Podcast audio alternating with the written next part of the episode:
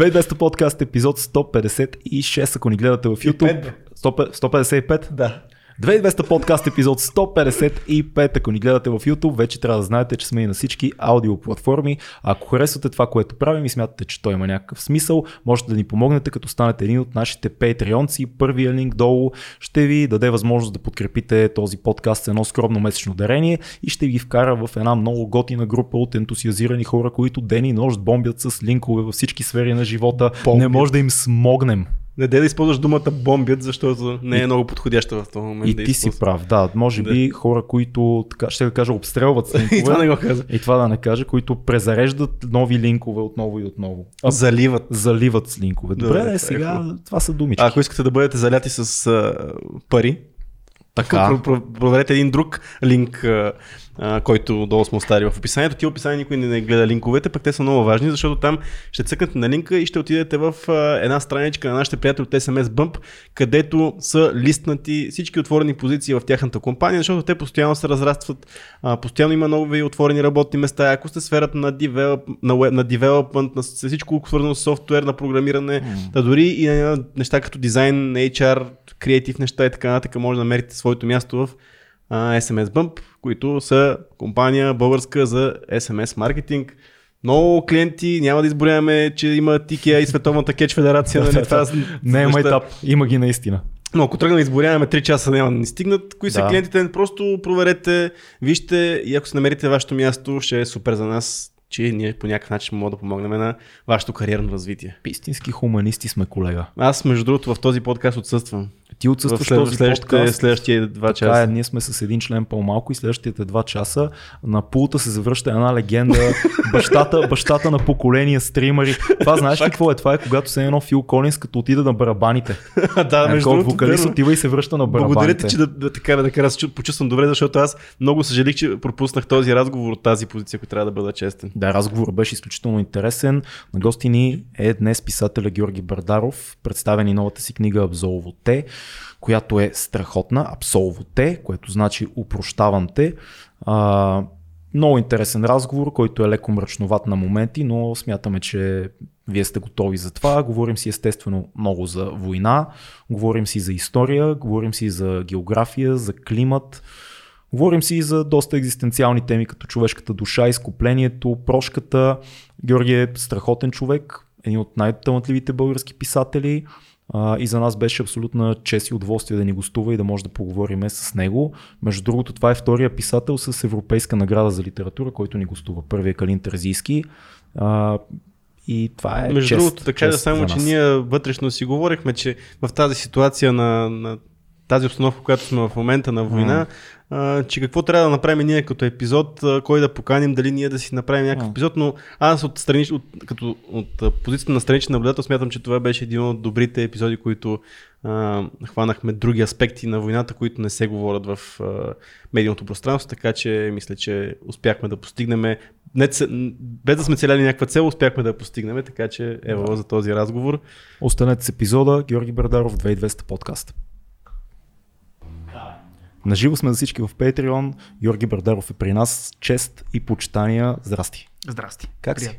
И добре, правя един ремонт, така че направо от обекта и до От тук. обекта? да.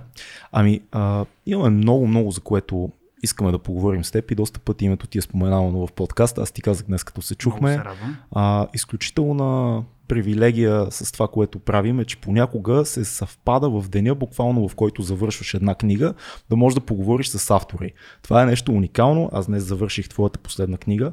Аб- Абсолвоте или Абсолвоте? Как се? Абсолвоте. Абсолвоте.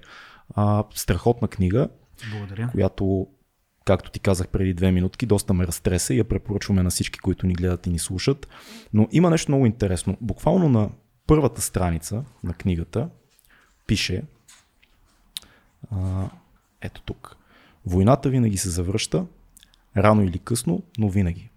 Това са първите думи на книгата и в момента поставени в странния свят, в който живеем, звучат още по-зловещо. Защото някакси ние свикнахме да живеем в едно мирно време. Войната е някъде там далече, войната е в миналото. Защо се завръща войната винаги? Не се ли учим от историята къде бъркаме, толкова ли не можем да така вече да запомним, че нещата, които са се случвали преди са много страшни и не ги повтаряме. Защо Георги се завръща войната? Ние ли сме повредени нещо? Аз това се опитвам да си отговоря всъщност. Много теми засегна в толкова М. кратка, Да. а, кратки изречения и кратко време.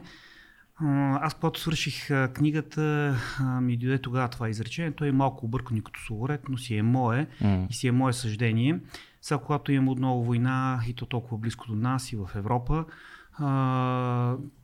направих един пост във Фейсбук по този повод, че 70 години Европа живее в мир и ние забравихме какво е войната и започнахме да приемаме мира, свободата и демокрацията за даденост, а не за нещо, за което трябва да се борим всяка минута и всяка секунда, тъй като те са изключени от правилото. И веднага аз намерих хора, които ме апострофирах и то с право, че през тия 70 години война в Европа е имало, бивша Югославия, Грузия, М. а, бяха такива конфликтни точки. Но сега директно на твоя въпрос. За огромно съжаление, войната е естественото състояние на човешкия род. Това ми е абсолютното убеждение и е тъжно убеждение. В цялата човешка история, която е около 100 000 години, има 20,300 мирни години на тази планета. Това е изследване на мои колеги в университета в Илинойс, Штатите. Да. А, всяко едно човешко общество, независимо колко е било развито, е било белязано от войната. Сегашната ситуация е пряк пример за това нещо. Дали ние сме повредени? Да, така е устроен човек.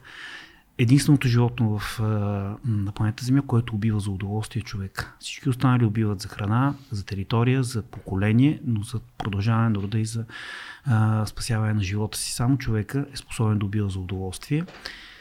А, Да, да, и- много, много хора няма да нарекат войната убиване за удоволствие. Веднага ще ти рационализират с всички възможни доводи, като ресурси, като необходимост, едва ли не на живот и смърт. Ако няма война, ние ще бъдем заплашени от други. Всички тия рационализации скачат. Никой не казва, ние водим война за удоволствие. И все пак въпросът продължава да виси. Добре, имаме тази зловеща история от миналото, която малко или много всички знаем. И въпреки това продължаваме да рационализираме нещо толкова страшно. човек има безкрайно къса памет. Изключително къса. Само 50. Значи, когато свърши Втората световна война, това е отразено в Абсолвоте. Да. А, когато разбират съюзническите сили и червената армия какво е в концлагерите, изпитат невероятен срам, че в сърцето на цивилизована Европа е допуснат толкова краен, фор, крайна форма на насилие. М. Дълго, време- дълго време след войната е било буквално забранено да се говори за концлагерите и Холокост. И започва да се говори едва 70-те години, когато германското поколение, раждано след войната, тръгва да търси истината и обвинява своите родители. Това е много силен емоционален момент М. в Германия. Защо са били част от това нещо? Дори тези, които пряко не са участвали, защо са го допуснали. Много Да. е силно това нещо. И 50 години по-късно в бивша Югославия, в първата ми книга също броят дните, има отново концлагер, отново също насилие. Тоест човешката памет е безкрайно къса. Да, по време на война не убивам за удоволствие, тук си абсолютно прав. Да. Имах прича, по принцип човек е способен на това нещо. Но всяка една война има някаква кауза, дали ще се ресурси, дали ще е национална кауза, дали ще е религиозна кауза, но за мен всяка една война е крайна форма на лицемерие, тъй като тя е единствено за економическа изгода, от която някой печели. А това, че някой умира с идеята, че го прави за кауза, е още по-тъжно. Опаковано в кауза. Опаковано точно така. Ужасяващо. А, има нещо, което е много интересно в, в книгата, в новата ти книга. М- възможността да видим едни от най- мрачните конфликти на миналия век през очите на хора, които са на противоположни страни на тия конфликти. Тоест да видим едно момче от Израел, един учител от Палестина, да видим един пленник в концлагер през Втората световна война и да видим и един от немските така, пълководци, един от немските управители на лагери, а, който между другото Ханс, който ми е един от най-интересните персонажи в тази книга, защото неговата история наистина е трагична да стигнеш до толкова голямо зло и накрая да, да си задаваш тия въпроси. Това ли ни липсва? Това ли е нашата възможност да, липсата на възможност да видим нещата през погледа на другия човек? Абсолютно точно си уловил защо така подходих в тази книга, защото а, най-трудно може би е да погледнем през очите на другия. И затова се опитах така преплета героите, че всеки да бъде в, в ролята на а, насилник и всеки да бъде в ролята на жертва. Mm. И това, когато стане в ролята на жертва, да се даде сметка какво е бил, който е бил в ролята на насилник. Да, много ни е трудно да погледнем през очите на другите. Изключително трудно. Защо е толкова трудно? Добре, изкуството не е ли тая вратичка, която ни позволява да го направим? То, има между другото в книгата ти много, много интересна част, в която Макс, персонажа на Макс, който е военнопленника в концлагер, си казва, добре, тези същите нацисти не са диваци, не са зверове, а, те четат Гьоте, слушат класическа музика денем и въпреки това отиват и извършват тия зверства, след това лягат при жените си, разхождат децата си, правят абсолютно всичко, което един нормален човек прави в края на работния ден. И има и много доказателства, много снимки от а, концлагери. Между другото, не помня кой беше фотографа, който има една изключително просто настръхвам като се замисля една изложба, в която се показва как а, хората, военните, които работят в един концлагер, надзиратели, екипи и така нататък, през деня тичат сред ни полета и разкарват момичета, свирят на цигулка, забавляват се. Лагера отсреща зад тях. Тоест някакъв такъв любовен, романтичен живот се случва на фона на цялото това насилие и на този малък кат, който се разиграва в един лагер. Къде, къде се чупи връзката между тая чисто емпатична възможност и да погледнеш от другата страна и да кажеш да, да, това е това е друг човек. Нали, има жестока част в книгата, няма да издаваме твърде много, но в един момент двамата основни персонажи успяват да погледнат света през очите на другия към края и да видят какво той е виждал. Но защо това е толкова трудно за нас? Тук ще ни позволи да си направя една реклама. Абсолютно. Безсрамно може да правиш каквото си искаш. Да. А, защото ти да на нещо, което в книгата го няма толкова пряко, има го в презентацията към книгата. А, не си има възможност да присъствате и двамата. Кана ви следващ път, който има презентация, да я видите. А, там имам а, два момента, които ще ги цитирам по памет. А, едното е за Мак Шевченко, за който казвам, без да издаваме, разбира се, кой знае колко много от книгата, mm. че е изключително надарен млад човек, който владе пет езика, а, свири перфектно на пияно, а, играе шахмат а, и е най-голямата надежда на чехословашкия баскетбол. Да. Но докато влаковата композиция го пренася през разрушена нощ на Европа към Аушвиц, Мак си мисли и за какво сме всички тези знания и за какво сме всички тези умения, след като ще бъда превърнат просто в поредния номер, смелял натиската машина на смъртта. Да. И въпреки всичко на Мак Шевченко толкова много му се живее, че тук минава по тарката сценична надпис Arbeit macht frei, главата му чувстват не погребални камбани, а божествената музика на Волганг Амадеус Моцарт. Mm.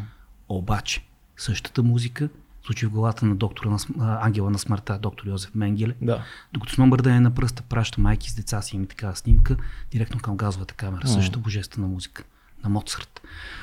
А, имам още една снимка, може би от същия фотограф, който ти казваш. Тази снимка е от Аушвиц Биркенау. Mm. обикновени нацистски надзиратели, не знам дали са офицери, служители в концлагера, млади мъже и жени, свират на акордеон пеят и се забавляват. Това е късно ще добят същия ден има отсявка и отсявките от тях в същия момент са дим зад гърба им.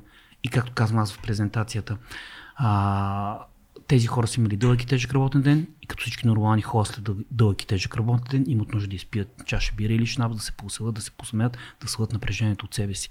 И един въпрос на Макс, който не си спомня дали го има в книгата, а извинявам се на Ханс mm. и на мен ми е любимия герой, по много причини, а, но го има в презентацията. И вероятно след време ще се питат, има го и в книгата. Какви бяхме? Същите като вас, като човек от трава, да. така нататък. Същите хора са били. Преди да почна да правя абсолвоте, тъй като от дете съм а, м- заинтригуван от тази тема. Ние сме израсли моето поколение с а, историята за Втората световна война. А, винаги съм си мислил, че това е извънредно зло. Неясно как допуснато човешката история, или пък в така държава с носителка на култури и цивилизация като Германия. Проучвайки историите, разбрах, че това може да се случи на всяко място и ще се случи на друго място с други хора, сега или след известно време. Така устроен, за съжаление, човека, две половини, черна и бяла, те се бият в него и това, което ще затвори целият отговор на въпроса, не може да си представиш. Мен това му ужаси в Сараево, когато осъзнах колко безумно лесно сме податливи на манипулация. О, да. Днеска се гледаме в очите, утре ще закола, защото някой ми е казал, че си ми враг. Да. ми го е вменил. Абсолютно. Това е. Добре, аз се чудя, тук има две неща, които съм си мислил. Ключето в това да извършиш нечовешки престъпления към други човешки същества и то в такъв голям, в така голяма скала, такова, на едро, така да кажем.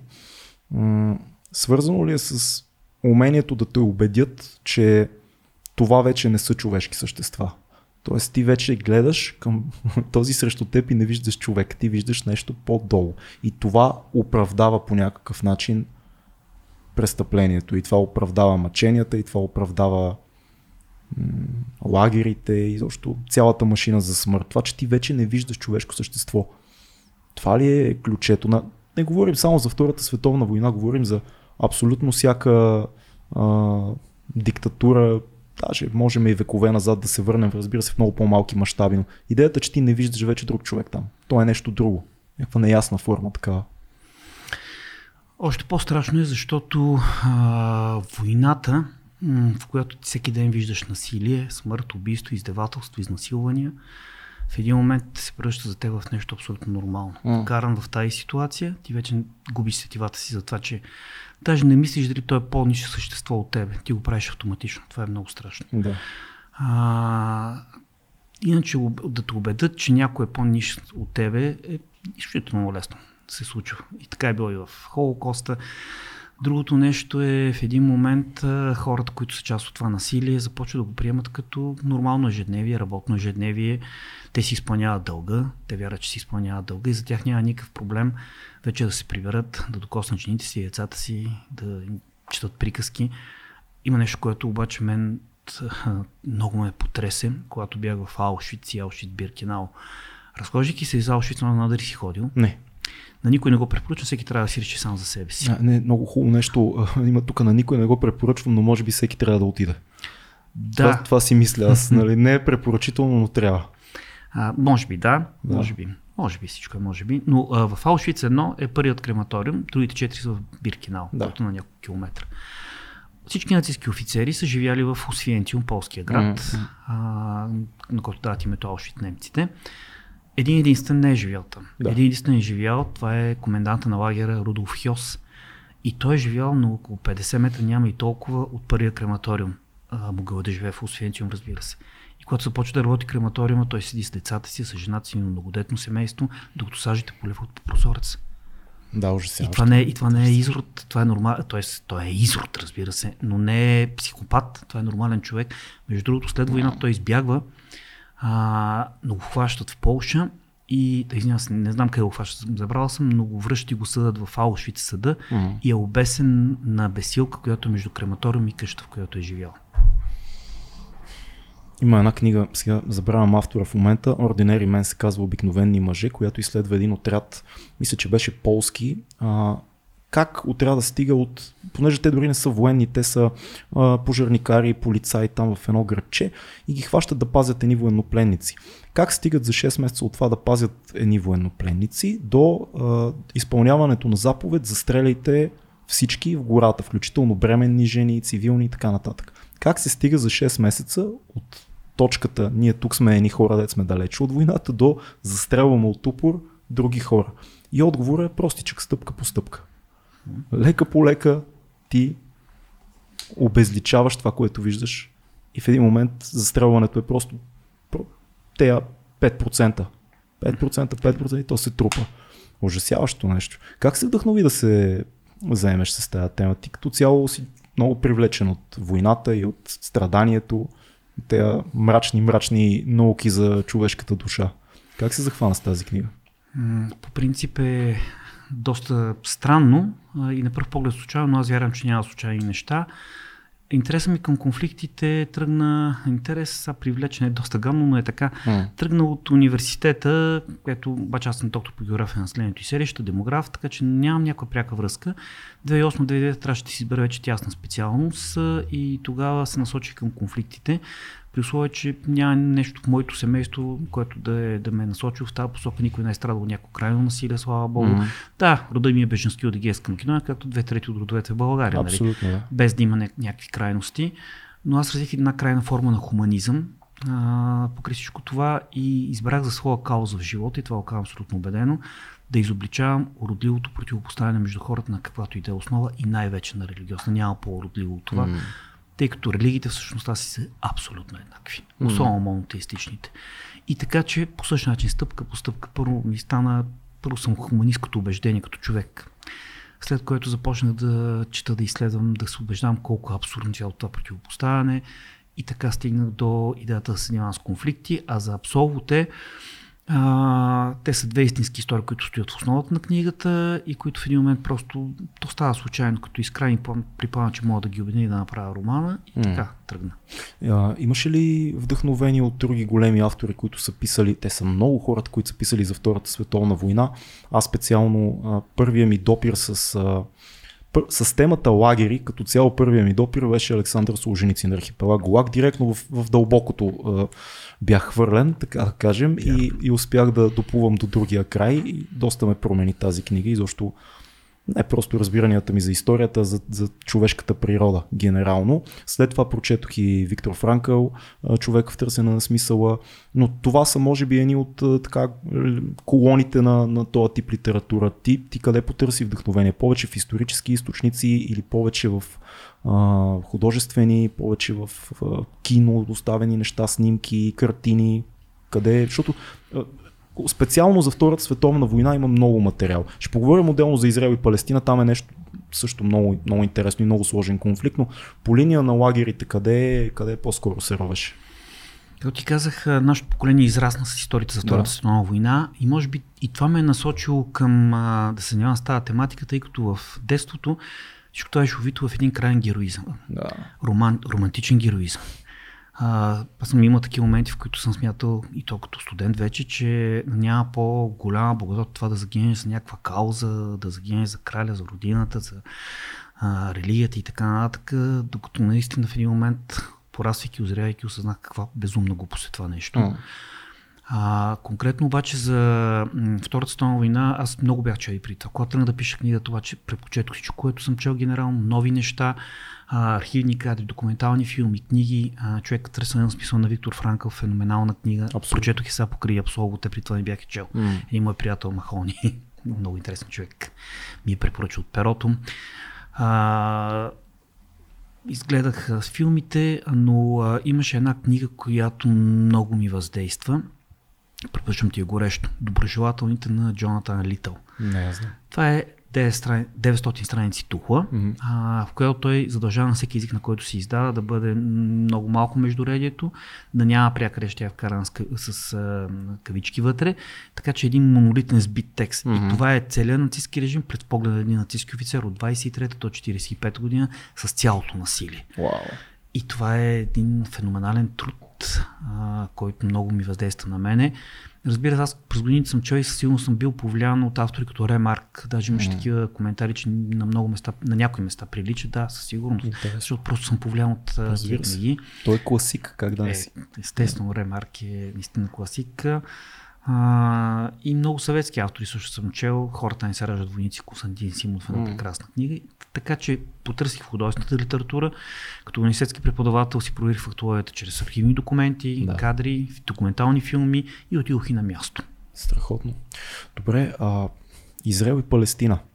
А, адски сложен конфликт. Много голяма част от света не съм сигурен, че го разбира в дълбочина. Изобщо не знам дали аз го разбирам в дълбочина, но имах преди а, няколко години възможност. На един мастер клас бях в Италия по линия на, на кинорежисурата и там бяхме хора от целия свят и много близък станах с едно момче, режисьорът Палестина Млад, който ми разказа ужасяващи неща, а ние почти винаги някакси на Запад чуваме винаги по-скоро гледната точка на Израел, по-скоро гледната точка на Запада, много по-малко чуваме за гледната точка на Палестина. И колкото повече информация намираме, виждаме, че всъщност няма правилен отговор в този конфликт. Няма, а, няма как човек да вземе решение.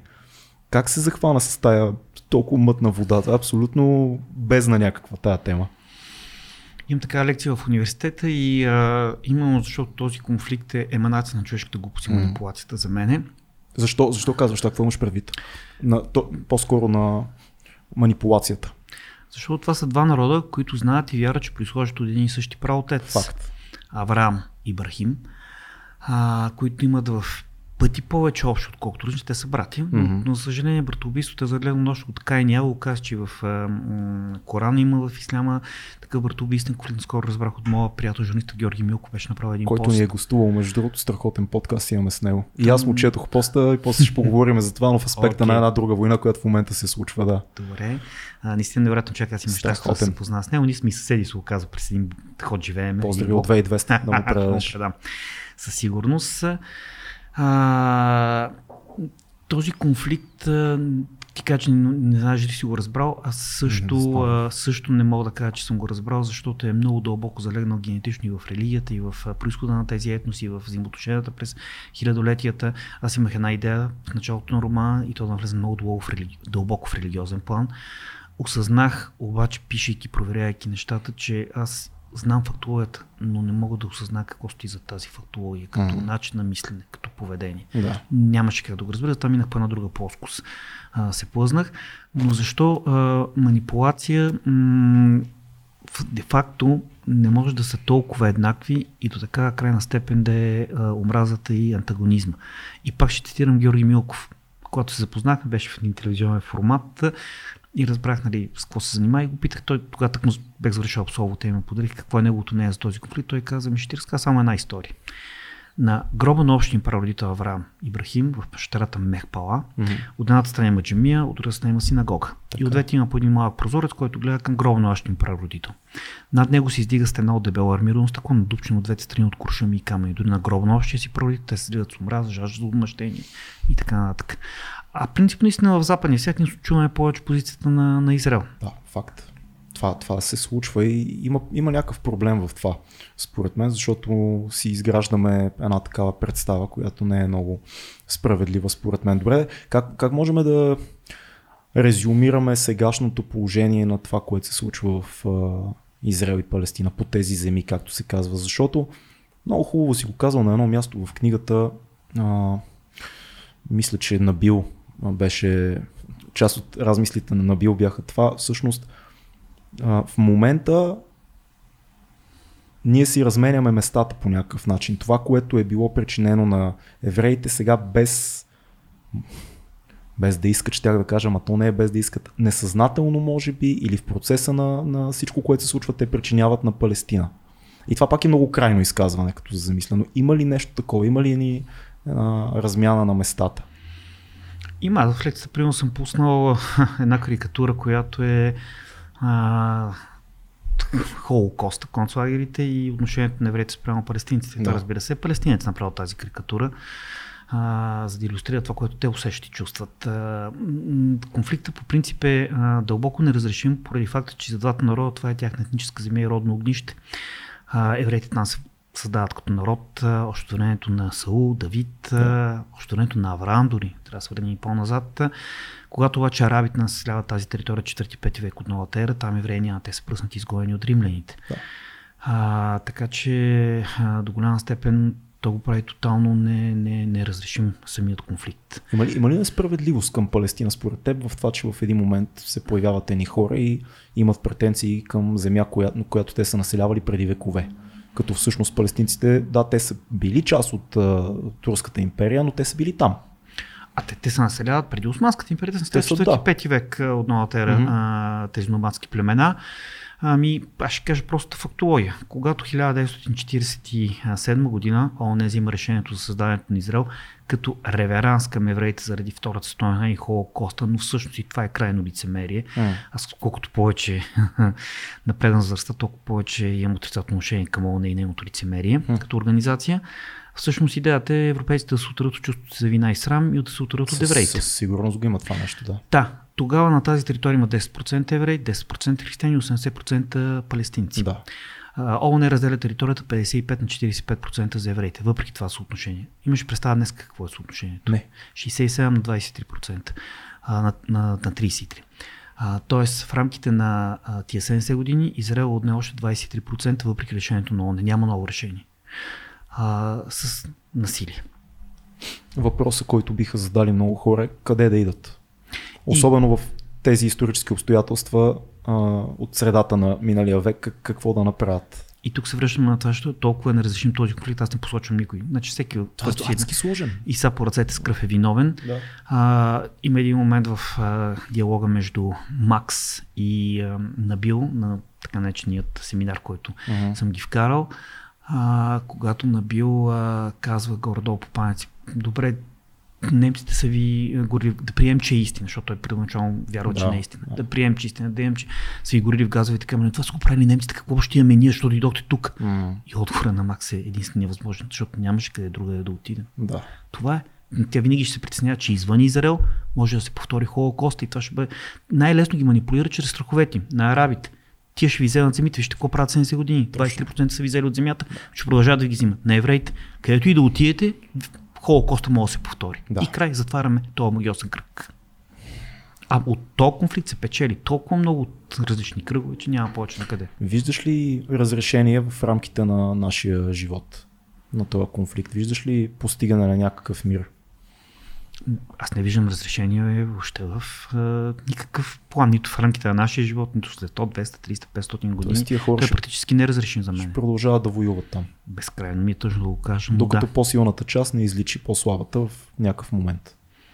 да, след много, много време. Да, а, може и това да се случи. това е ужасяващо.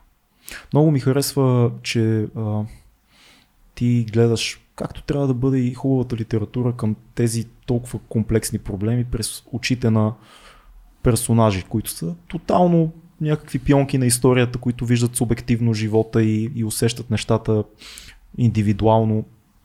Това винаги много ме ядосва, когато говорим за тия конфликти, за всички конфликти, винаги говорим от, от гледната точка на, на, на, някаква сила в небето, която казва тези сили, тези хора, тези загинали, тези убити и, и винаги пропускаме, че там има една единица. Тоест ние ако участваме в дадения конфликт, ние сме една субективна гледна точка към него.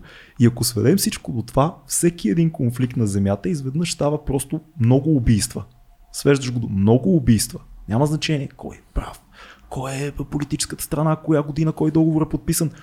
И не знам какво, може би просто трябва, когато където и да има конфликт по земята, винаги просто самолетите да пускат някакви книги или, или филми, не знам, няк- някакъв тип изкуство, което да се изсипе като едни листовки, ама не пропагандни, а такива, които са в обратната посока. Е, е, агресивно емпатични, с агресия към емпатия, нали, да, да действат. Добре, а какво мислиш за това, което в момента се случва? Няма как да не да поговорим за войната в Украина и последните събития. Между другото, днес сме тук, не сме а, облъчени с радиация, живи сме, всичко е наред. Въпреки че сутринта имаше така доста мрачни новини от там с а, пожара в а, а, ядрената електроцентрала. Тук сме, не сме и нюкнати, както каза един приятел. Още говориме си. Какво мислиш за този конфликт? Как го, как го виждаш ти? То, какво да кажа за този конфликт? Всеки ден там умират хора. Поредният братоубийствен конфликт, два славянски народи, включително близки помежду си. Между другото, Жоро точно това беше написал Жоро Милков. А, братоубийства на война и то, ако погледнеш през призмата на библейските истории, на най-древните истории, това е най-страшната, най-страшните конфликти са братоубийствените. И той точно това беше казал, дори Бог, дори, дори земята се съпротивлява на тия конфликти. Просто, да. Да, то е заложено още от Каин и Авел. Именно в този пост прочетох и за а, ислямската версия, мисиоманската версия, която аз не, не я знаех, но то е Рабис Георги е доста по-навътре в а, тази проблематика. А, от там нататък аз удивлявам много на хора, които не говоря за експертите, на много хора, които днес а, се изказват много крайно за този конфликт в медии, социални мрежи, а, при условие, че ние знаем може би под 10% от а, въобще реалността, от това, което го е генерирало, от това, което породи този конфликт. Това, което знаеме, е, че загиват всеки ден хора и е безкрайно ужасяващо. Това, това няма как да го избегнеш. А, и че е братоубийствен конфликт между два сходни народа. Оттам всичко останало свободни интерпретации. Ние живеем в информационна ера. Тази информационна ера има много предимства. Това, че за първ път човечеството, да кажем огромна част от човечеството в проценти, не говоря в абсолютни бройки, тъй като е несравнимо с миналото, но в проценти има достъп до информация, до образование, а, но в същото време никога не е имало, дори по времето на Гьобелс, такава информационна война, както е сега. Аз се опитам за себе си като експерт да си извада изводите, четейки различните гледни точки. Руски, украински, американски, европейски. Страшно е просто. Има ли а, някакъв резон според тебе в тези, в тези тези, че всъщност по някакъв начин, ако Путин продължи, войната ще продължи, се премести в Молдова, ще отиде към румънската граница и така нататък, ще слезе надолу. Тоест, че едва ли не спирането на Путин трябва да бъде на всяка цена, защото иначе той няма да се спре сам. Никой не може да каже, тъй като дезинформацията е постоянно mm-hmm. от всякъде. Сега от това, което се опитам, аз много се опитам да запазя някакъв обективизъм. Като експерт много ми е трудно въпреки всичко. Има една негова реплика, която е казана и няма как да бъде успорена, че най-голямата геополитическа грешка на 20 век е разпадането на Съветския съюз. От тази гледна точка той много иска да възстанови поне варианта, който беше Съветския съюз, а, и влиянието в източна и юго-источна Европа. Разбира се, дали ще е економически, дали ще е политически, дали ще е военно, което е най-страшното, най-крайното, е друга гледна точка. Но, но той принципно, лидерът Путин, диктаторът Путин, uh-huh има а, такава визия за света, казвала е официално, така че това не може да е въпрос на трактовка. Това са думи, които са цитирани много пъти. Искрено се надявам това да не стане чрез а, войната да се разрасне извън тези територии. Много, много се надявам, но не мога да гарантирам. Близо ли сме до ядрена война според теб? До изстрелване на ракетите, до копчето и така нататък? Много внимателно за мен трябва да се а, бора и с тази uh-huh. риторика, защото вчера бях с един изключително близък приятел, Марто, който много ми помага във всичко, включително книгите, като ги пише, той ми е най-големия коректив и ми дава идеи. Страхотно да имаш такъв човек. А, след съпругата ми това е човек, който най-много ми помага. Марто. Дъщеря му е, която се, аз се помня, когато се роди сега е на 16 години и те си говорили за войната а, и тя е силно оплашена това момиче, изключително интелигентна девойка. А, трябва много да внимавам, защото особено за младите хора, две години облъчването и стрес с пандемията беше ужасяващ за тия деца. И сега им стовараме и това с войната, и с ядреното оръжие, и с ядрената зима и така нататък. А, мисля, че до такова крайно безумие няма да се стигне. Mm. Дори да се разрасне войната, не дай си Боже, няма да се стигне до посегателство към ядрени а, оръжия или сериални ядрени централи и така нататък. Мина 3 март, съвсем скоро. Този епизод ще излезе в а, неделя, така че пак сме в контекста на този разговор. А, имам чувството, аз за моите 35 скромни години. По-млад изглеждаш. Благодаря ти. А, имам чувство, че толкова разделени на тема 3 март и, и Запад-Изток и в случая Русия и Запад не сме били от 90-те години.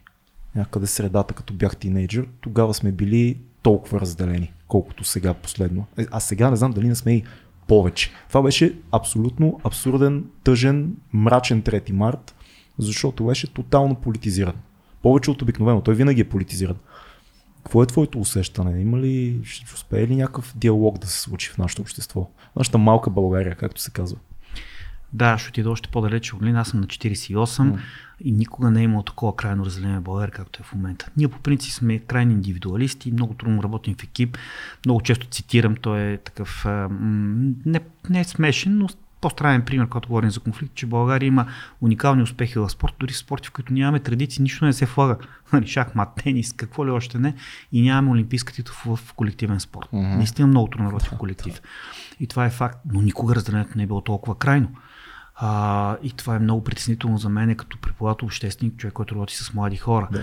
И а, а по отношение на 3 март а, си позволих аз много рядко а, в моята фейсбук страница споделям други събития, нали, гледам да не натварвам хората с моите си виждания, но точно на Георги Милков споделих негово, неговия поза.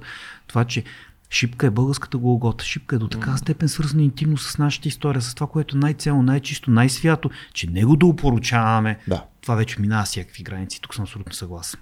Така си позволи да го, да го споделя, това наистина много ме възмути. И съм съгласен 100%. То е и остави чисто исторически.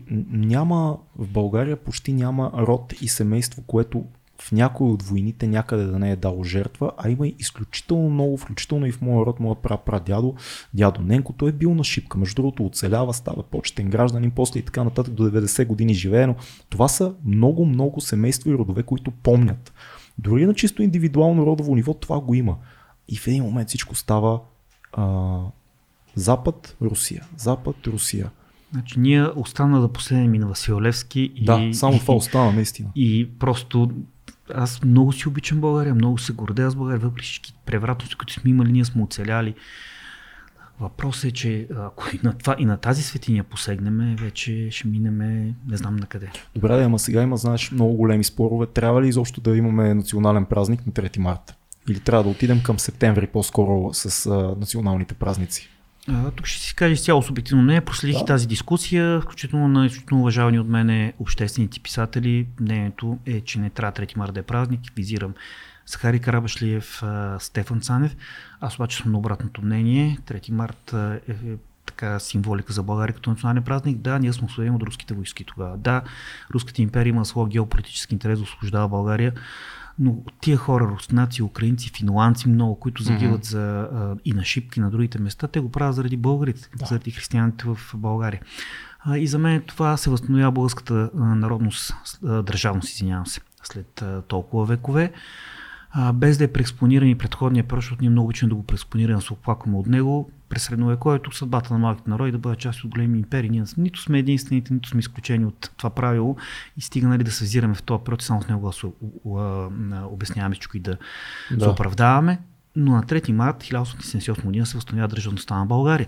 Още повече, да, в Сан Стефано е, което е турско селище, но се възстановява България в едни размери, които горе-долу отговарят на нашето етническо огнище и етническите земи на България. Едва на 1 юли на Берлинския договор България е урязана от така жестока степен заради великите сили. Така че според мен би трябвало да си остане този празник.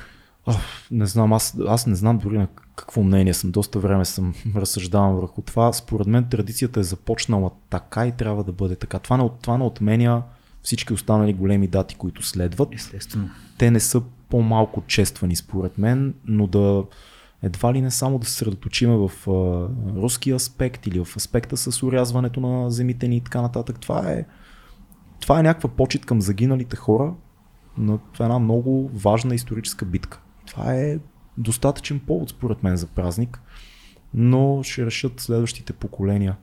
А, къде според теб е ключето, ето, ще, понеже си все пак човек, който а, така, е много навътре в конфликти и в география също, много навътре, колко тънко, меко казвам, къде, къде седиш ти по въпроса с а, Македония и всички конфликти, които там се случват в момента?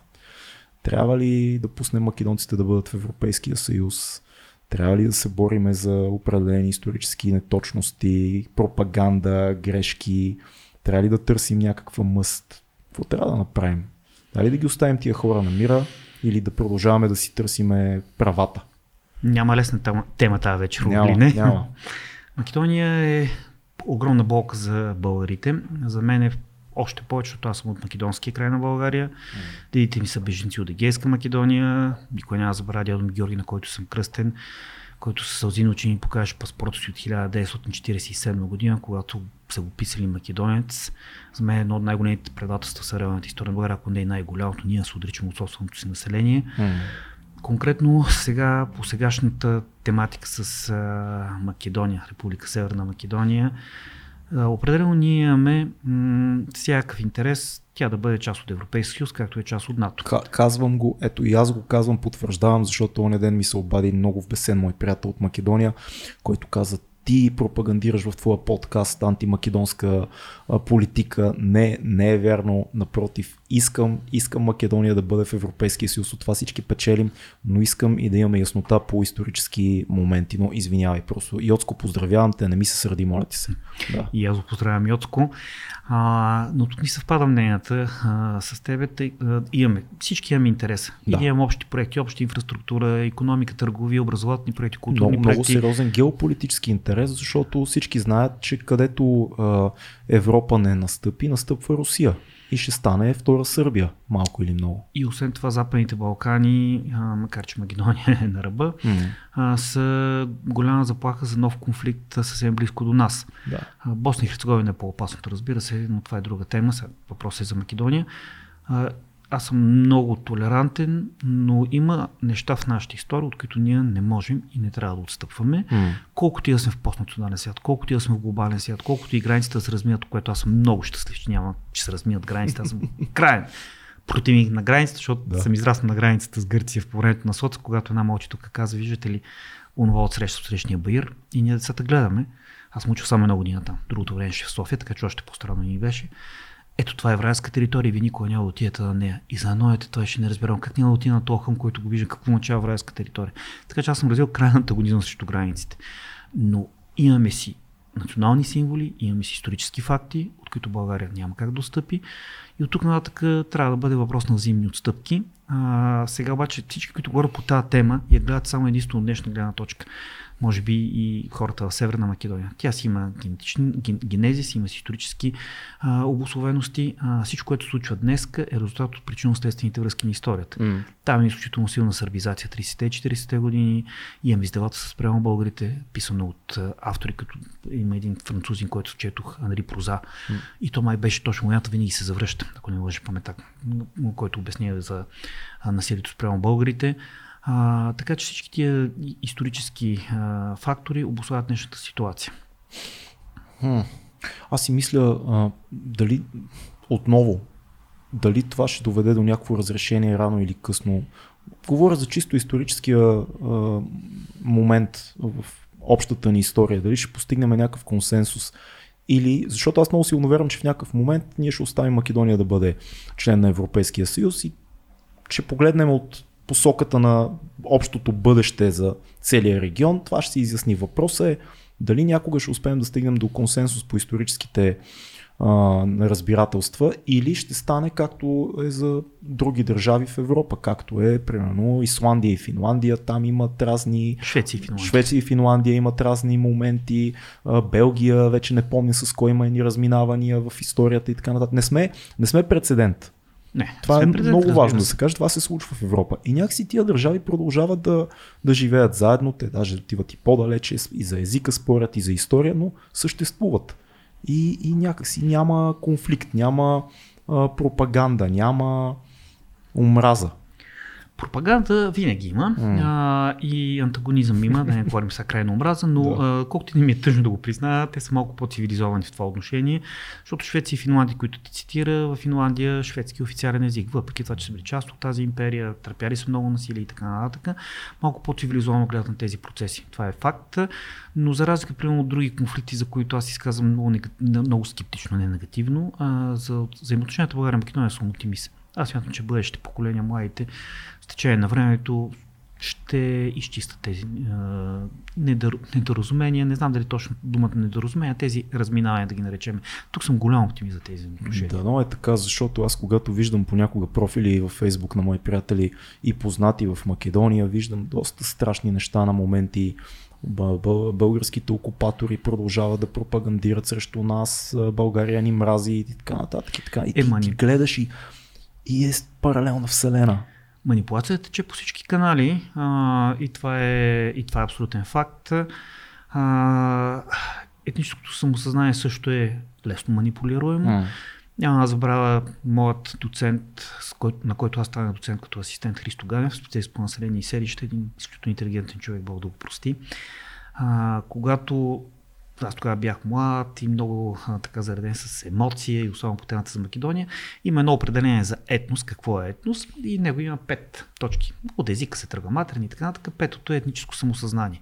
И тогава аз такъв млад, възмутен, казвам доцент Ганев, за мен това е абсурдно. На първо място трябва да бъде етническото самосъзнание. Не е ли най-важно, като как се чувства самия човек, защо трябва другите фактори. Той каза, не, не, Георги, на пето място даже аз би го махнал, защото не може да колко лесно се фабрикува това нещо. Mm. И ето тук пак имаме примера с насилие, с манипулация, с а, подмяна на история и така нататък, но пак да не, да не се връщаме назад. Има един а, вода курс по презентационно и ораторско майсторство. Аз и моят прекрасен приятел Иво Топалов, вече 8 година и там правим такъв експеримент с нашите курсисти, а, който е по друг, друг Друга е причината и по, но много е в контекст на това, което говорим за Македония. Mm-hmm. Нареждаме едни препятствия в стаята и караме с глава обърната назад да стигнат до другия край на стаята. Okay, всички, си го, да. да, всички така или иначе. Ние правим два много интересни а, задачи. А, такива практически всички се удрят в някои от столовете, хрясти и падат. Докато живеем с глава обърната назад към историята, да. няма да имаме бъдеще, ще падаме. Това е моето мнение. Не трябва да се забравя история. Тя е история. Тя ни учи на много неща, ние често я забравяме, за съжаление, и не се учим от нея. Но имаме бъдеще и примерно, когато бях в Босна и Херцеговина ги питах тия хора защо си изклаха по толкова жесток начин и всеки ми обясняваше как има да връща нещо, всеки е клал в някакъв предходен етап. Добре, да. ама то, това ще е за постоянен порочен кръг на омрази и насилие. Но конкретно за България Македония пак да завършим, аз съм оптимист. Да, но и аз съм оптимист и се надявам всичко да се разреши. Ние много си говорим за война в момента и за страдание и за срамни, срамни неща за човек, дори когато е сам. Срамни за съвестта някакси.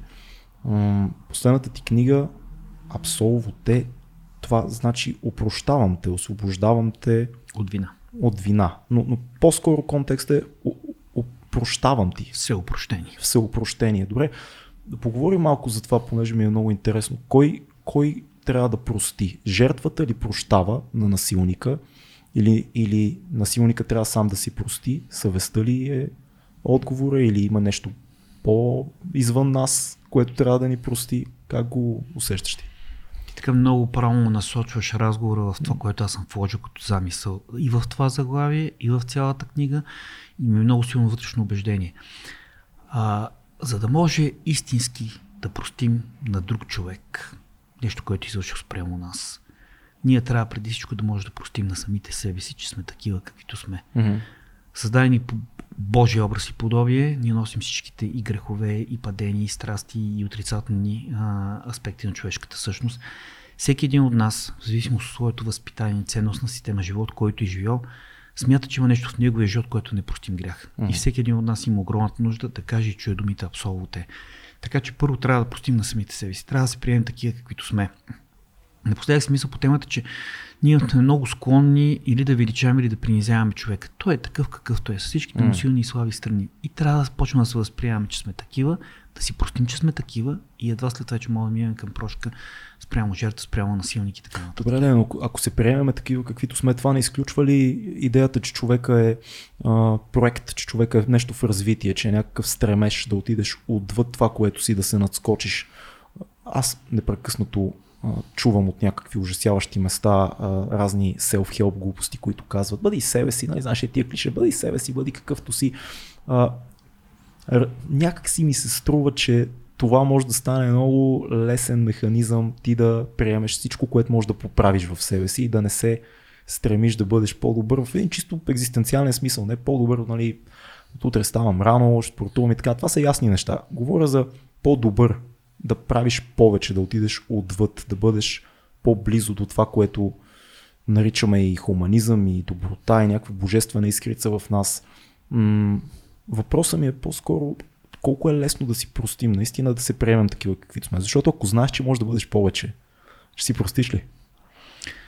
А, ти си по-малък, когато натрупаш това окана с И по-глупав, това е важно а, не, да се каже. Не, не, по, това, това, не го, това не, го, не го приемам. Значи, това са толкова нощни понятия. По... Шегувам се, да. да. да. А, а, но това е, когато натрупаш повече житейска мъдрост и осъзнаеш, няма как да си по-добър. Mm-hmm. Ти си човек. И, и лоши неща си направил в този, ти ще направиш и гадни, и спрямо близки хора, и предателства едно от основните неща, които ме потикна да направя тази книга, неща, които аз не мога просто на самия себе си, може би затова в тази посока с себе прощението, себеопрощението а, и приемането на, на такива каквито сме. Всеки един от нас изгражда представата, че е добър човек. Всеки от нас има представата, че прави нещата за, за добро, нали смисъл. Той е едно такова самосъхранение, чувство самосъхранение. И в крайна сметка, в един момент, когато стане сам със себе си, ти знаеш, че си направил гадни неща и че не си то добър човек, който искаш да бъдеш и който си изграждаш като образ в обществото. Чуто и аз самия. Mm. Не бягам от това нещо. И в един момент натрупаш толкова много житейска мъдрост, която те води към тега, защото това имаше на така мисля, че колкото си помага, толкова по-тъжен. Който защото, трупа знание, трупа така, тега. точно така, абсолютно. А, и осъзнаваш, че си просто човек с всичките му позитиви и негативи. Когато говоря, нали, за да се приемем такива, каквито сме, имаме една преди една съвсем друга философска категория, много по-абстрактна. Не, да, да, не тия неща бъди себе си, не се познай такива. Нали, има го това, но това е на по-примитивно ниво. Абсолютно. Съвсем да. друго флагам аз в това понятие. Кой, кой опрощава? Това е въпрос. И по-скоро съвестта, кой е? Ти ли си, твоето вътрешно аз ли е съвестта или съвестта е нещо външно според тебе? Това е много интересен въпрос, защото а, ти знаеш много по-добре от мен колко вече векове, векове се спори за това а, има ли Бог, няма ли Бог, има ли а, атеистичното мислене, знаеш по-добре от мен, вероятно Сартър казва няма Бог, затова всичко е позволено. Ето всичко е позволено. Достоевски казва всичко е позволено, ама не всичко е позволено и пише престъпление и наказание и се оказва, че не всичко е позволено. Съвестта доказателство ли е според теб за това, че има нещо извън нас или по-скоро е механизъм, който ние изграждаме докато живеем, свързано с нрави, с ценности, с възпитание. Дете на тях ли е съвестта или на нещо друго? Ужасяващи въпроси. Виж, 2200 е просто нещо много Супер неприятно, но да си говорим, защото сега си ни паднал и що не те питаме трудните въпроси. Супер интересно ми, няма нищо да. ужасяващо. Петък вече да си водим такъв така е, да. разговор. Да. без, без ракия. Без, без ракия, да. да. Другия път, като дойдеш при нас, вече така ще го направим. След разговор. Да. Поред разговора не, защото ще мине друга посока. Иначе си обичам да си пием ракия, разбира се. Да. И уиски. Но това е друга тема. И ние така. А, радвам се. И, и двете неща са факт. А, ние имаме огромна нужда а, да има Бог. Mm. Хората, човечето, Homo sapiens. Лично аз съм силно вярващ, но не религиозен. И вярвам, че има някаква сила, която е някъде там. Не мога да обясня, не влагам въобще в религиозния смисъл на думата Бог. Ти си агностик.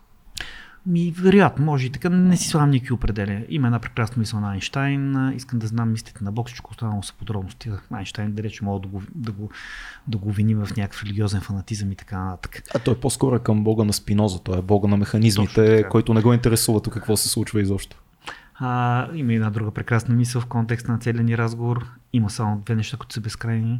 Вселената и и човешката глупост. Факт. Като за първото не съм сигурен. Да, така да, казва да, да, да, да, а, и, и така, а, но всъщност кой има право да прощава? Тук вече, ме, тук вече се струнявам пак. А, няма, няма някой, който да, да каже, че авторизиран и трябва да прощава. Mm. Нали, затова когато говориш за душата, дали е вътре съдник или вънка, си позволя да цитирам една много любима моя историческа личност, Сократ, mm. който затова е увинен и осъден на смърт в Древна Атина, защото казва а, не, че съм против божествата, но най-висшия съдник на човека е неговата душа. Да, абсолютно. И така смятам аз.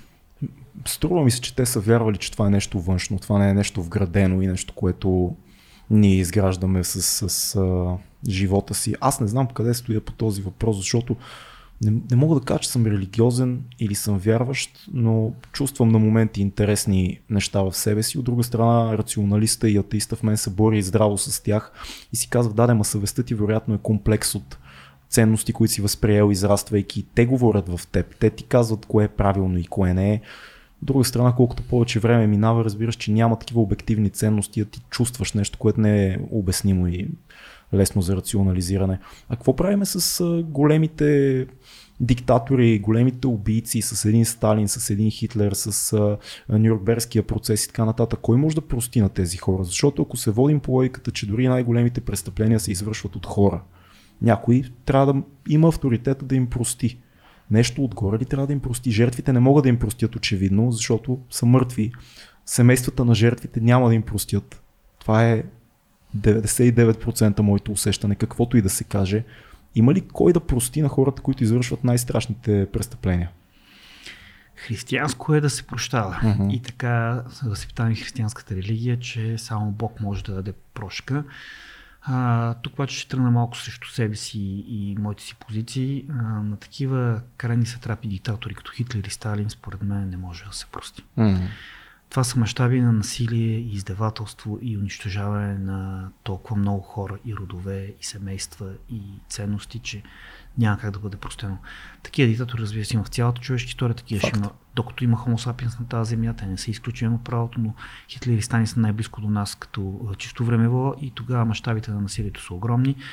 А, както преди не, така и при другия. Знаем колко човек е изпрати за служеници, колко а, стотици хиляди са изпратени в mm-hmm. а, милиони не, стотици хиляди. В... Милиони, даже наскоро имахме под един от епизодите уточняващи а, уточняваш въпрос. По това, мисля, че по, по последните, по най-пресните изчисления на това, което се е случило в а, голаците, става дума за между 1 и 2 милиона а, така минали през а, руските голаци. Има хора, които спекулират за десетки милиони, но повечето хора клонят към 2 милиона, може би, че са минали през голаците в Съветския съюз, но това, нали, какво беше? А, статистики.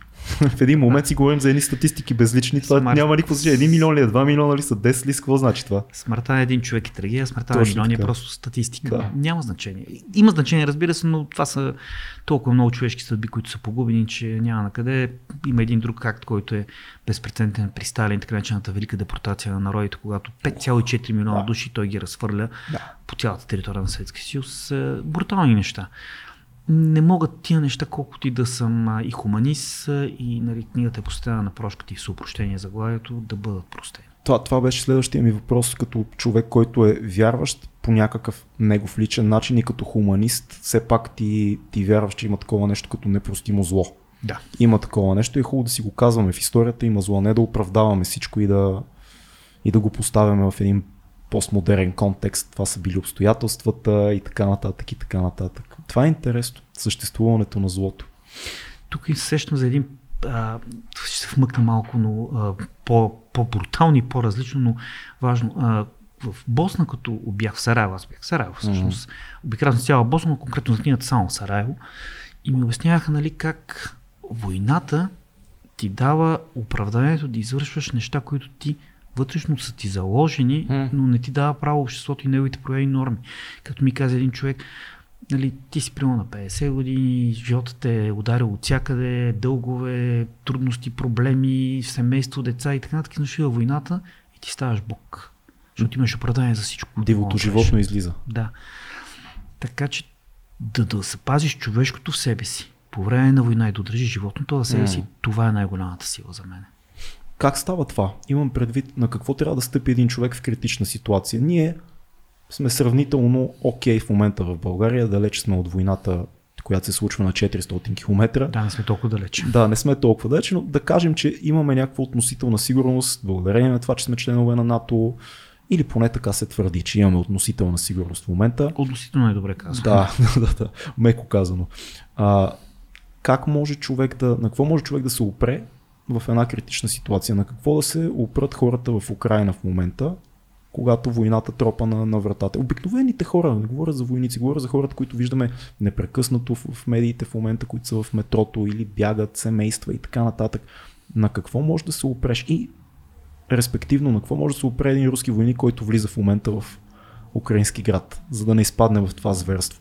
Това някакви натрупвания, които трябва да си през живота да си направил ли литература ли е, култура ли е, семейство ли е, любов ли, на какво може да се опреме, за да не излезе това дивото в нас. Тук ще се върна на началото на нашия разговор, когато М. аз казах, че съм възмутен и то е меко казано за хората, които сега дават някакви крайни оценки за този конфликт и война, без никога да са го преживяли. Аз се докоснах в Сараево и ще дам един такъв пример. Преди да отида в Сараево, имам 3 часова лекция за разпадането на Югославия и винаги започвах пред моите студенти, аз правя преди презентацията, всичките из презентации, правя кратко въведение. И въведението ми беше следното, че като убеден пацифист и хуманист, не мога да си представя, че би гиднал оръжие срещу друго човешко същество, каквито и да са обстоятелствата. Докато си чаках автобуса на Саратската автогара за Белград след тази една седмица, прекарана там под проливния дъжд, едно от най-страшните неща, които осъзнах, че ако аз съм на място на тези хора, най-вероятно ще постъпвам по същия начин. Да. И само студентите казвам, така казах преди. Сега имате преди, че минах от там и си проникнах, защото аз се докоснах. Не съм го разбрал, не съм го преживял, М. слава богу, но се докоснах. И така, на какво мога да се опрат? Когато си във война, се опираш жертвите на най-близките. Насилниците, тия, които са войската, голяма част от тях си изпратени, защото е редова войска. А, какво е в главите на тия момчета? Какво е в тяхното съзнание? Които са Как много ги... млади повечето от тях. Да, как са ги облъчили, как са ги манипулирали, нямам представа. Нали? Мисля, ние хипотизираме върху някакви неща, които не знаят точно как са се случили. Те са, и те са нормални хора. А, от нататък вече пак влизаме в това. Крайна информационна война. Всеки влади някакви доводи, доказателства, с които си оправдава действията. Ма те са правили така в Донбас и Луганск, ние ги защитаваме. Ама ние, вие не правите ли така в Чечня и Ингушетия? Правихте, нали? Да. Нали, тогава го оправдавате, че не може да наруши териториалната цялост и оттам нататък става един безкрайен порочен кръг. Така че всеки първо трябва да се опре на себе си и на най-близкия до себе си и не знам какво друго. Да се моли просто. Това е във война, какво друго ти остава.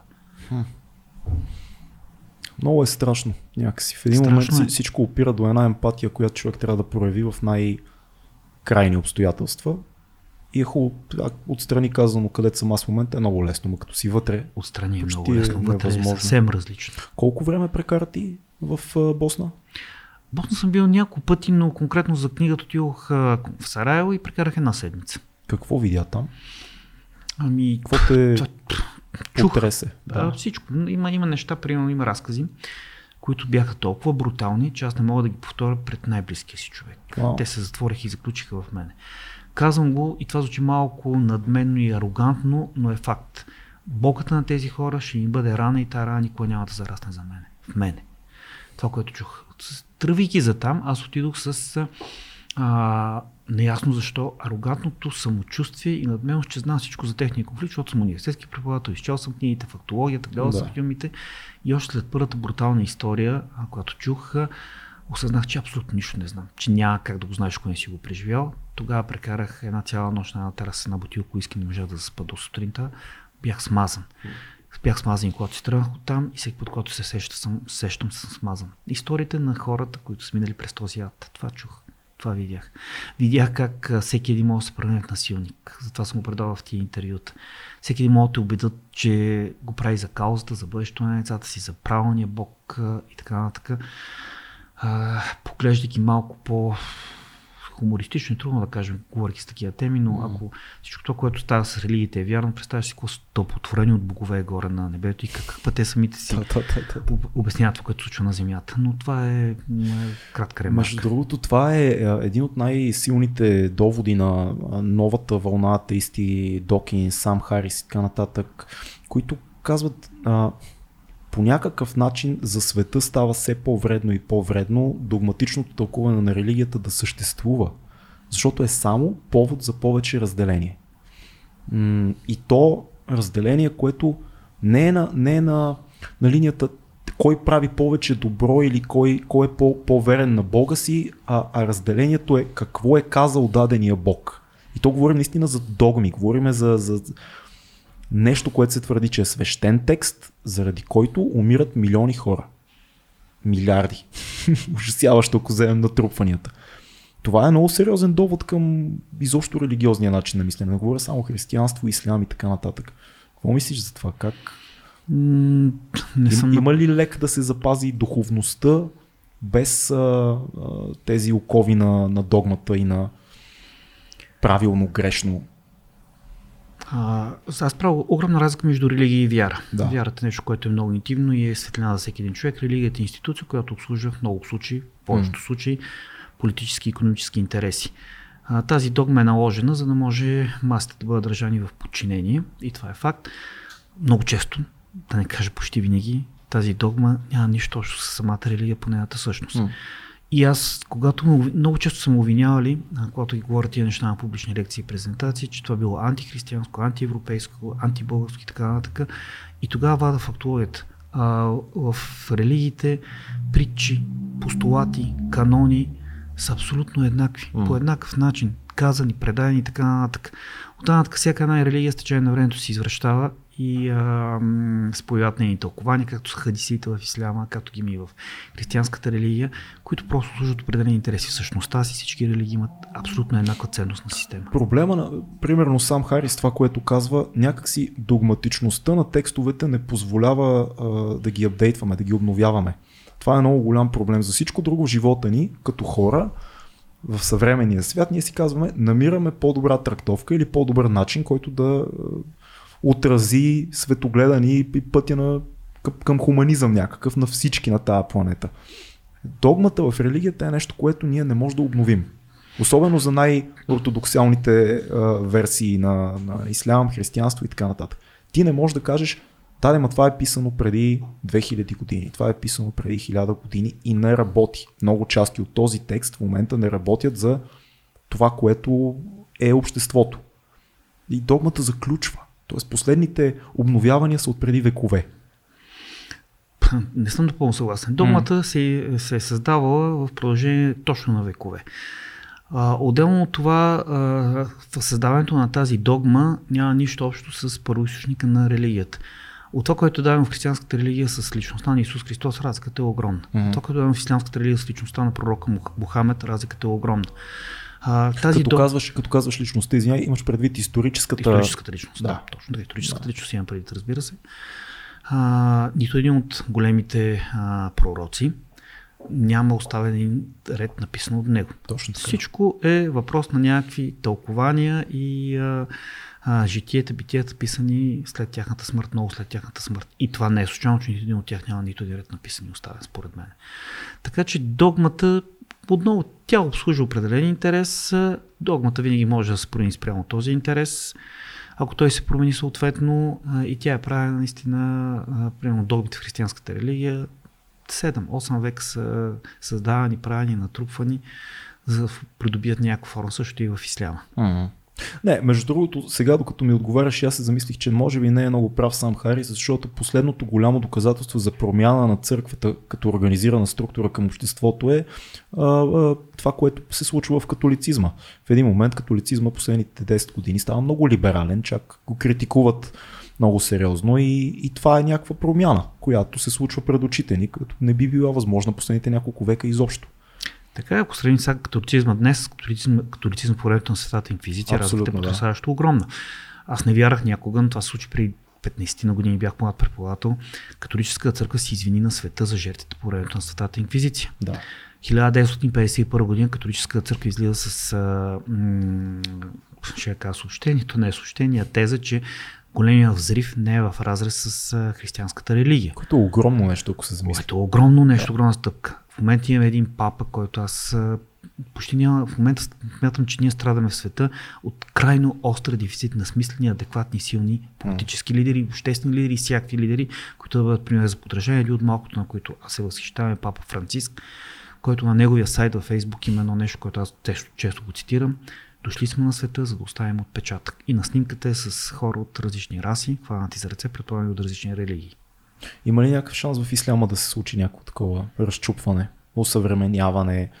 Защото каквото и да си говорим, колкото и да не искаме да го, така, колкото и да звучи малко, малко кофти, исляма е най-така радикализираната религия, най-ретроградната в момента. Някакси там движението е спряло до голяма степен. Категорично не съм съгласен. Движението си го има. Ислям аз има една своя теза, тя е субективна, тъй като да, тя принципно е субективна, но няма как да се докаже, тъй като това трябва да минат векове. Религиите монотеистичните минават еднакви етапи на развитие. Mm-hmm. Ислям е 7 век по-млада религия от християнството. Ако завъртим колелото назад, при 7 века, това е 14 век, християнството е по абсолютно същия начин. Силно догматична, силно консервативна, okay. патриархална, светата инквизиция, която преследва всякакви никомислещи, избиване на християни, които не спазват догмата, mm-hmm. налагане на религията с насилие в новия свят. Безспорно. Отпред конкистадор, отзад е францискански и доминикански монах с Библията т.е. от, отпред върви, извинявам се, монах, отзад е конкистора с меча. А, и, и исляма си върви, ще си извия своите етапи. А, когато говорим за това колко агресивна и терористична религия, аз винаги цитирам две неща от Корана. Едното е а, следното. Самоубийците нямат право да бъдат погребани в общите гробища, тъй като са извършили най-големия човешки грях. Отнели са човешки живот. Само Аллах е дал живот и само Аллах е право да отнеме живот как това кореспондира с самоубийствените атентати с ислямски радикализъм. Не кореспондира, но от ислямски радикализъм имат огромна економически финансова полза. Както кръгове в исляма, така и кръгове на Запад, които поддържат тази война. А когато има война в ислямския, в Близки изток, това, това оправдава на места там, там имаме петролни находища и оттам имаме така аспект, и манипулация. Ислямска държава, ИДИЛ, ровех се в максимално сериозни източници. Това, което намерих, че най-много е наброяла като брой въоръжени хора, в бойци, които се бият за нея, а знаеме, че голяма част от тях не са мисиомани, дори това са професионални бойци, които отиват mm, и си предлагат, okay. както сега има в Украина. Та най-големия брой е 80 хиляди души. Mm.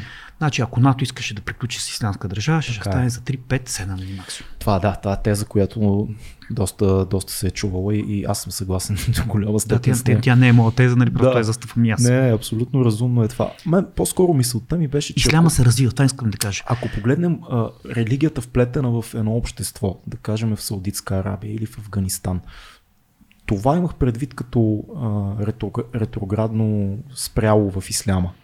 Това е по някакъв начин все още единствените места по света, ако не бъркам, които са едно общество до такава степен вплетено в религията и тя да държи цели слоеве от това общество долу, ниско, говоря за ниво на образование, цензура, жените в ислямското общество и така нататък. Няма, няма други такива случаи, освен в ислямската култура.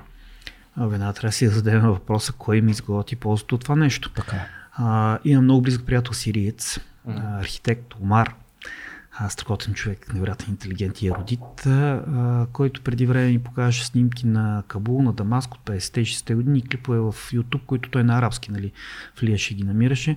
Те са по-светски, по-модерни и по-нормални от Запада. Тогава жените са с нормалното модерно облекло, жените са в университетите, жените Така, карат да. коли и така нататък. След което кой предизвика и докара и мучихедините и талибаните. Съветската война 80-те години, Американската война 90-те години. От тук вече виждаме кой има изгода и полза от това нещо. И това съвсем не е ислям, това е извръщаване на религията. Плаши ли се според тебе Запада от възможността да има едно така, образовано, информирано а, западно население на, на изтока? Тоест да се случи това, което през 50-те години уж започва да разцъфва и след това е смазано. Плаши ли го това? Някои страхува ли са от това? Ами след като а, отговорността за смазването на това нещо, лично според мен е точно на Запад, значи се страхуват от това нещо. М. Това е отговор. Да ти Кабул, Багдад, Дамаск са по-светски от Нью Йорк, Париж, Лондон в този период от време. Нали, казвам, жените имат абсолютно еднакви права в училищата, облеклото модерно и така нататък. Това са снимки, това не е, не е спекула, не е манипулация. Нали, това може да се види. Наскоро имаше в един от сайтовете, който посещавам, пак беха пуснали такива снимки, но минаха без някакъв особен коментар. А, светът и тези, които го движат по-скоро, определени кръгове, аз съм далеч от мисълта, че някакви фамилии управляват света и някакви такива. Няма рептили. Ми, според мен, са, може и да има, но аз не вярвам. Щеше да е много по-интересно, ако беше така. Да. А, със сигурност има, разбира се, и, и политически кръги, и економически, и разни ложи, нали, масонски така нататък, ама такива да управляват. бизнес, бизнес клубове. Най-вероятно, не, не вярвам нали, в това нещо, но, Да.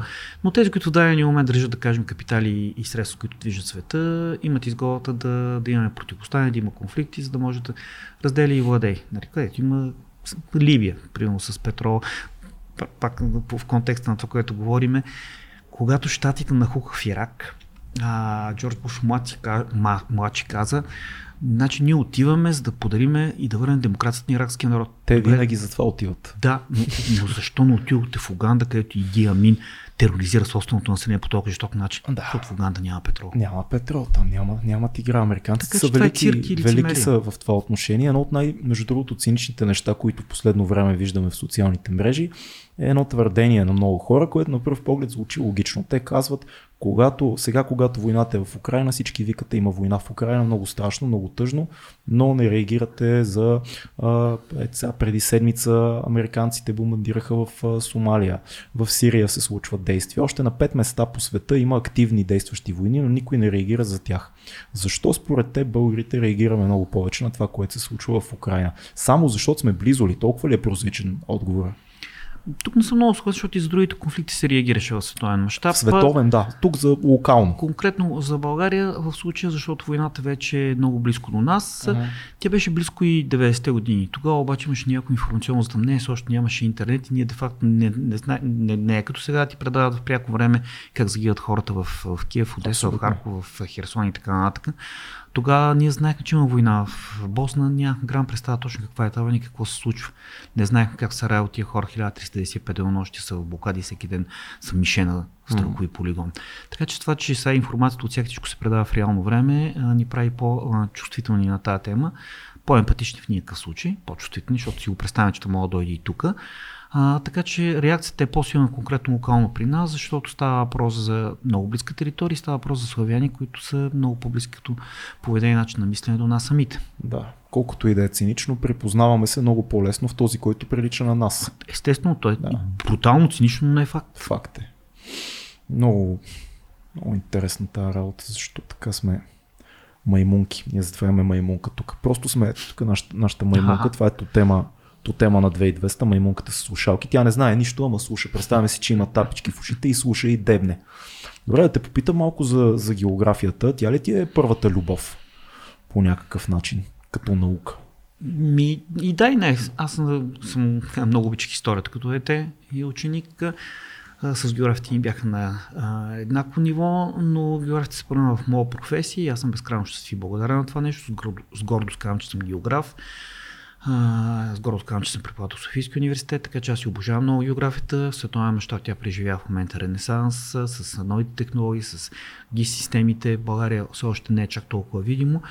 М, така, има едно леко упростяване, че географията е някаква фактура, това колко е дълго, това колко е високо, това колко Това е заради, добива. заради училището. Да. Изцяло е заради това. Географията, да, изцяло е заради това. Знам, аз това съм... Ужасяващи, стресиращи изпити за всички да. в гимназията, просто дълго, високо, нали, всичко е цифри. Ние сме си виновни, разбира се, за това нещо, да. защото география ти дава много отвъд тези цифри. Тя ти дава връзките между природа, общество, човек, дава ти обяснение на процесите. Аз мисля, че това е една от най-всеобхватните науки, която може да даде отговорите на много въпроси. Има ли романтика още в географията? Имам предвид, когато примерно аз се занимавам с кино и с някакви други неща, но когато кажа романтика в географията си, представям карта от средновековието, в която отвъд ръба на познатите граници има чудовища, има, има нали, непознатото е олицетворено в едни страшни неща, които не знаем, че са там, но ако отидем и погледнем, ще видим какво има. За сега не знаем, но има ли още този тип нали, Магеланова тръпка и романтика? Едва ли не има едно непознато, което трябва да бъде открито. Със сигурност в младите хора има такава mm-hmm. романтика, за да се все по-опознаваем. А, ние за минути с интернет може да стигнем до всяка точка на планета. Буквално Това все, питам, да. Все още има такива кътчета нали, в джуглите на Амазонка, в някои други такива по-крайни отдалечени територии, които се знае доста малко за тях и за хората, които ги обитават, но светът е все, по, все по-познаваем. Но романтиката се намира в други аспекти. Предполагам, младите хора си имат такава романтика към географията. А има ли, има ли нещо, което географията а, може да ни покаже, което си мислим, че знаем, че е така? Нали, нещо, което е скрито пред очите ни. Не говоря задължително за физическо. Нещо в живота на хората, нещо, което е отвъд границата на, на познатото ни, но по друг начин. Да, географията, понеже прави връзката между природа, общество и човек, uh-huh. а, природа, економика и човек, извинявам обществото е човека, а, може да даде а, отговорите на въпроси, които ние наистина а, друга наука не може да ги даде, тъй като се, тя е наистина много всеобхватна и ти дава един завършен цикъл на, на отговори на въпросите, как, как се движи, как се развиват обществата mm. и планетата като цяло. От промените в природната среда и климатичните изменения в момента в света, които са факт и те имат някакви последствия ще има за, за хората. Може да ти е една прогноза как ще се развива света, ако продължи човека да се държи по този род с планетата Земя. И така дай, ми, дай ми, моля те, една прогноза как ще се развие света, ако човек продължи по този път.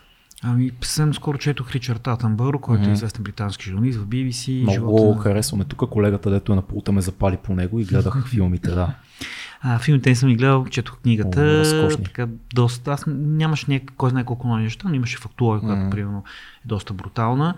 А, има консилиум учени в света, които смятат, че сме в 12 без 5, без 4 на един глобален катаклизъм.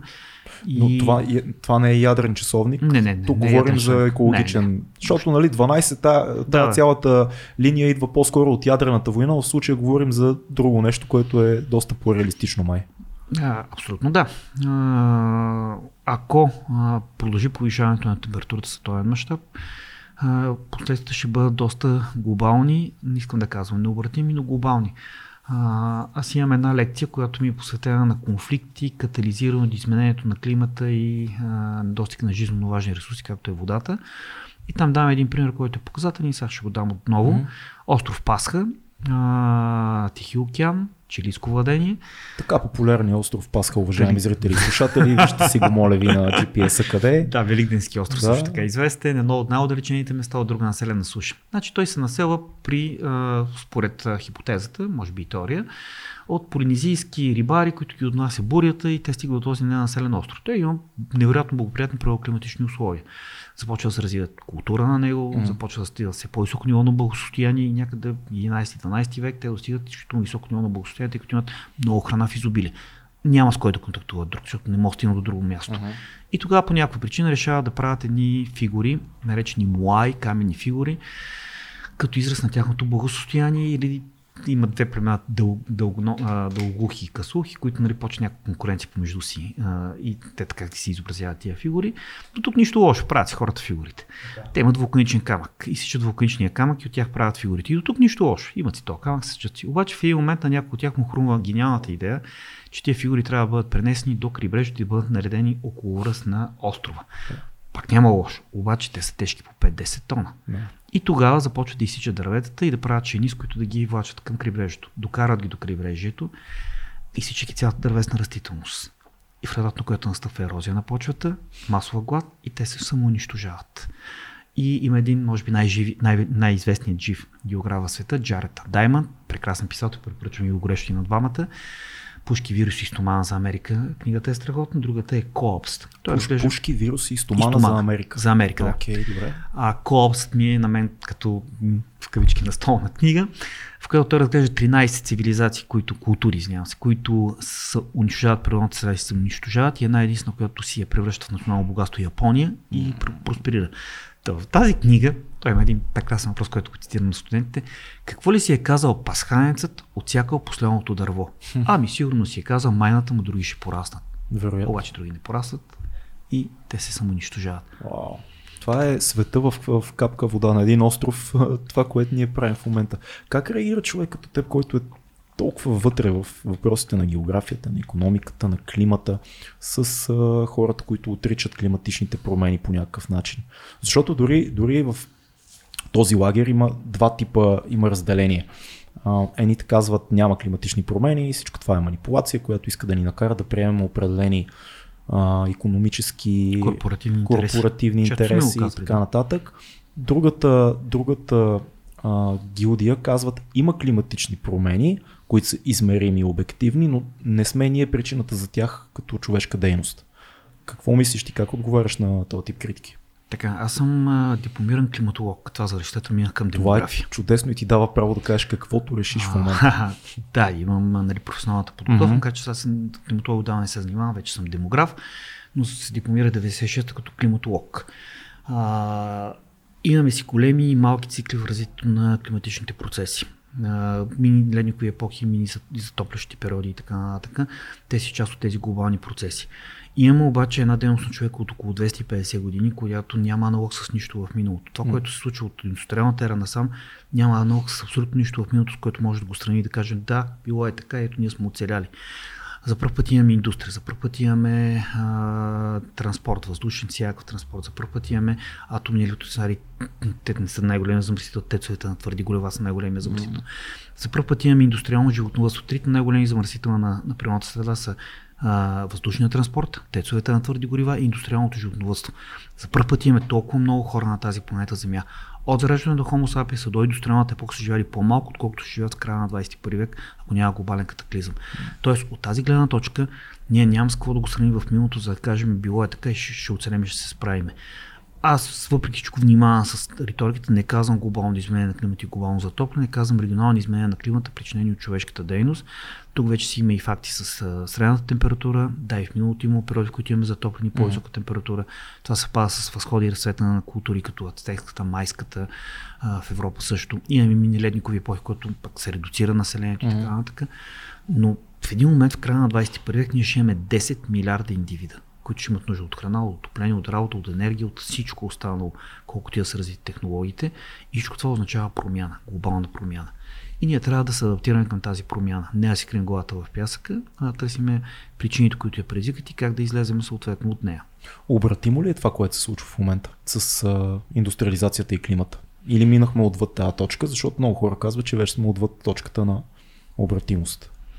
Атъмбър на мнение, че сме почти на ръба mm-hmm. на тази точка.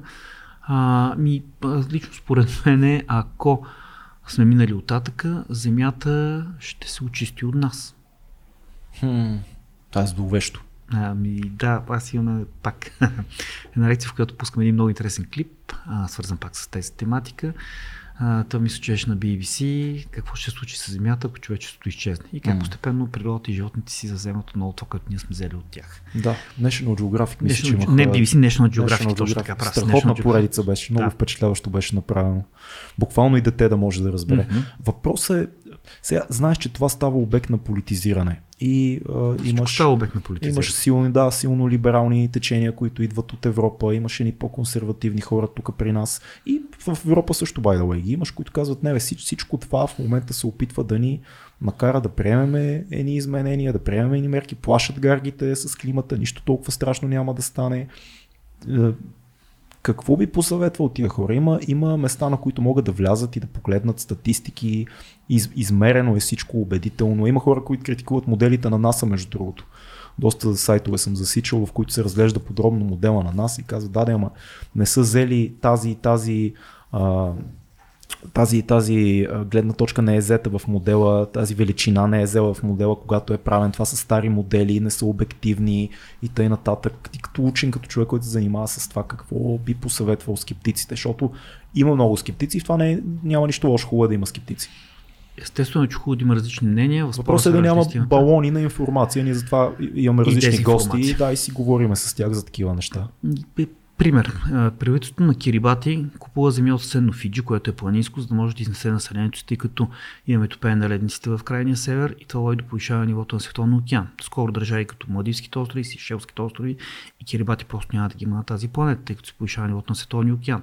Има един остров, който е емблематичен пример за всичко, което говорим тази вечер с тебе. Mm-hmm. Нюмур.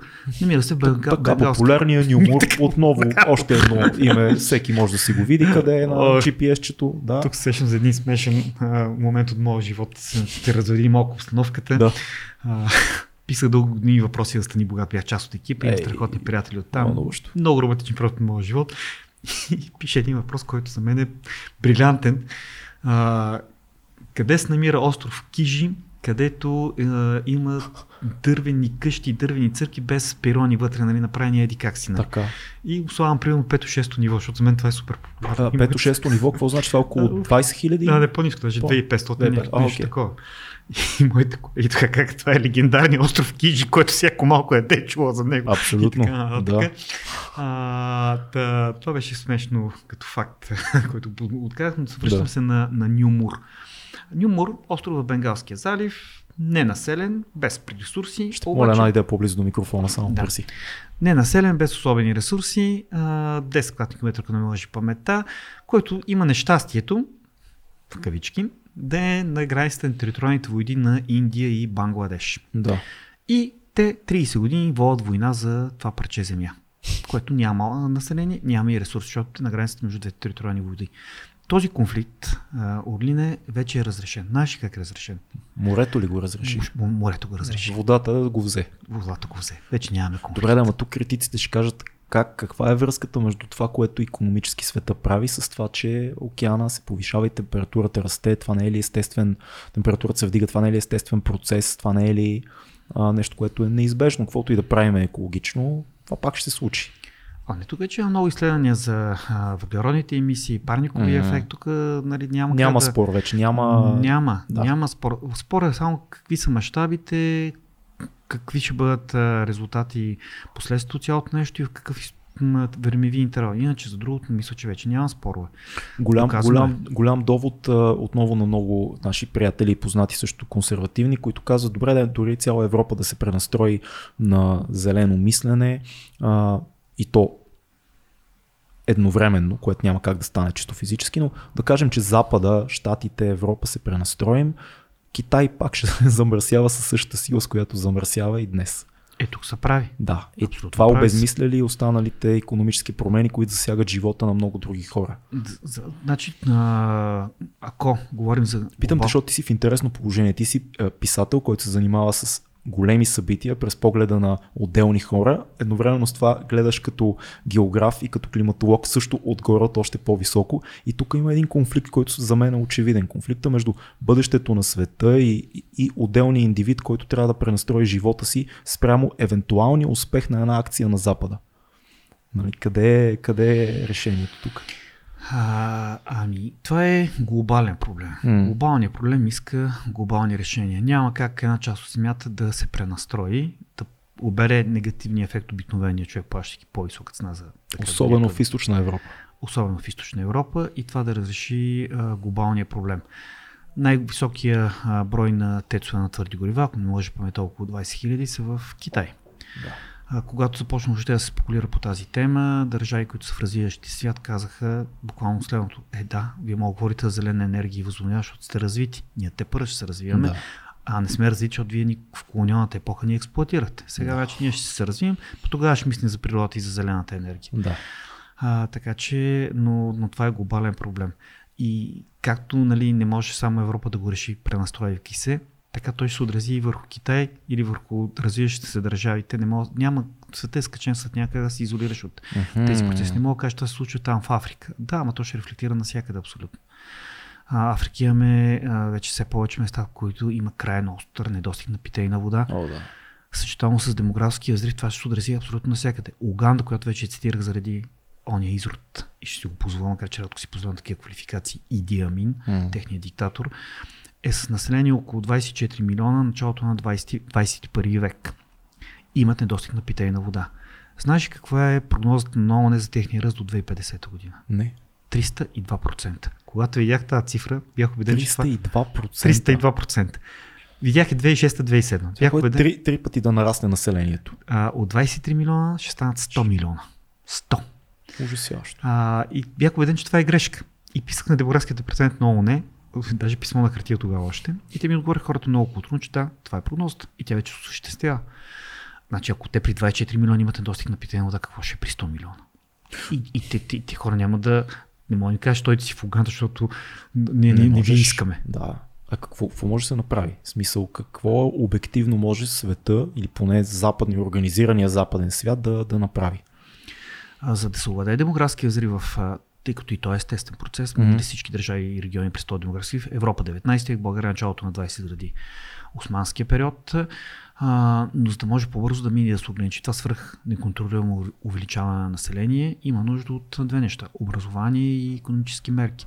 И Европа е длъжна да ги направи, тъй като тя носи отговорност заради колониалната епоха, която задържа развитието на тези земи и територии. Да се реваншира един вид. Ами да, в случая ху, хуманистично казано да се реваншира, Мгм. практично казано да се предпази от тази огром, огромна иммиграционна вълна. Няма друг изход. Да, аз вече чувам, чувам в ушите си всички крещящи националисти, които казват, виждате ли, Европа ще се насели с цветнокожи много скоро и ние ще бъдем затрити като етнос. Чувам ги, виждам знамената, виждам снежните топки летят към нас. Така, а, това е теза, която много често обичам да споря, много често съм обвинявали са моите позиции и тези.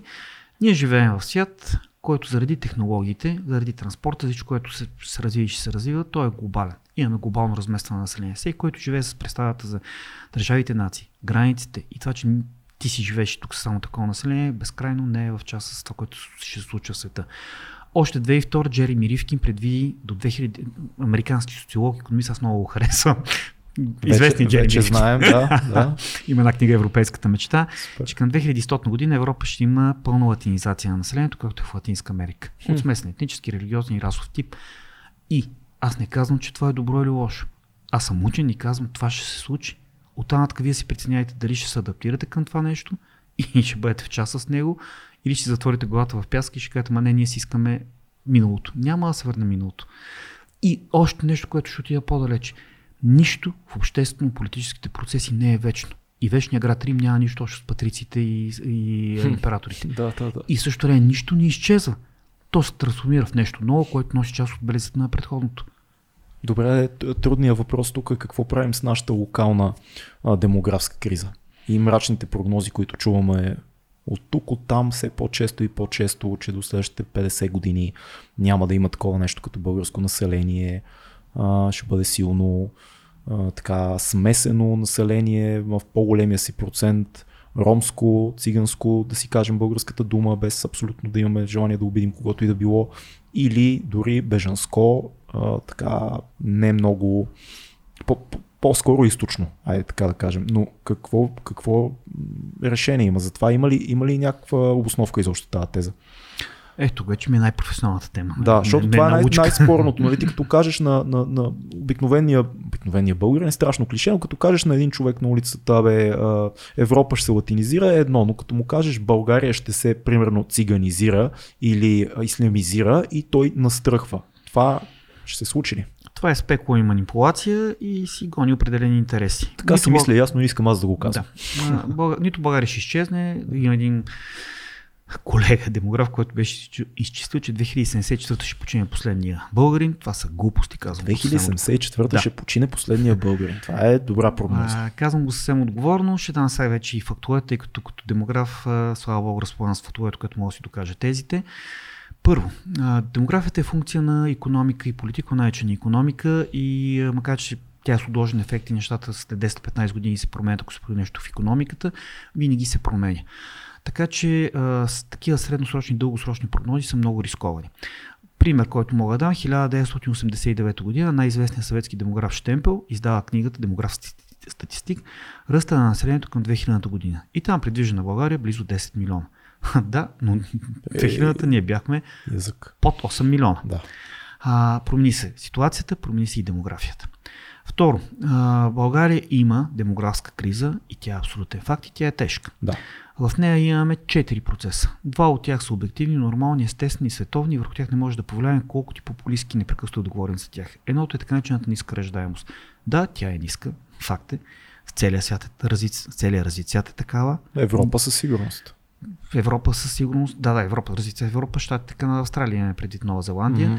Навсякъде тя е така и това е резултат от обективни, естествени процеси и фактори и така ще бъде в целия свят към 2050 година. Така ще бъде и в Африка, така ще бъде и в Азия след 40-50 години, може и по-скоро, Мгм. тъй като света се развива много бързо.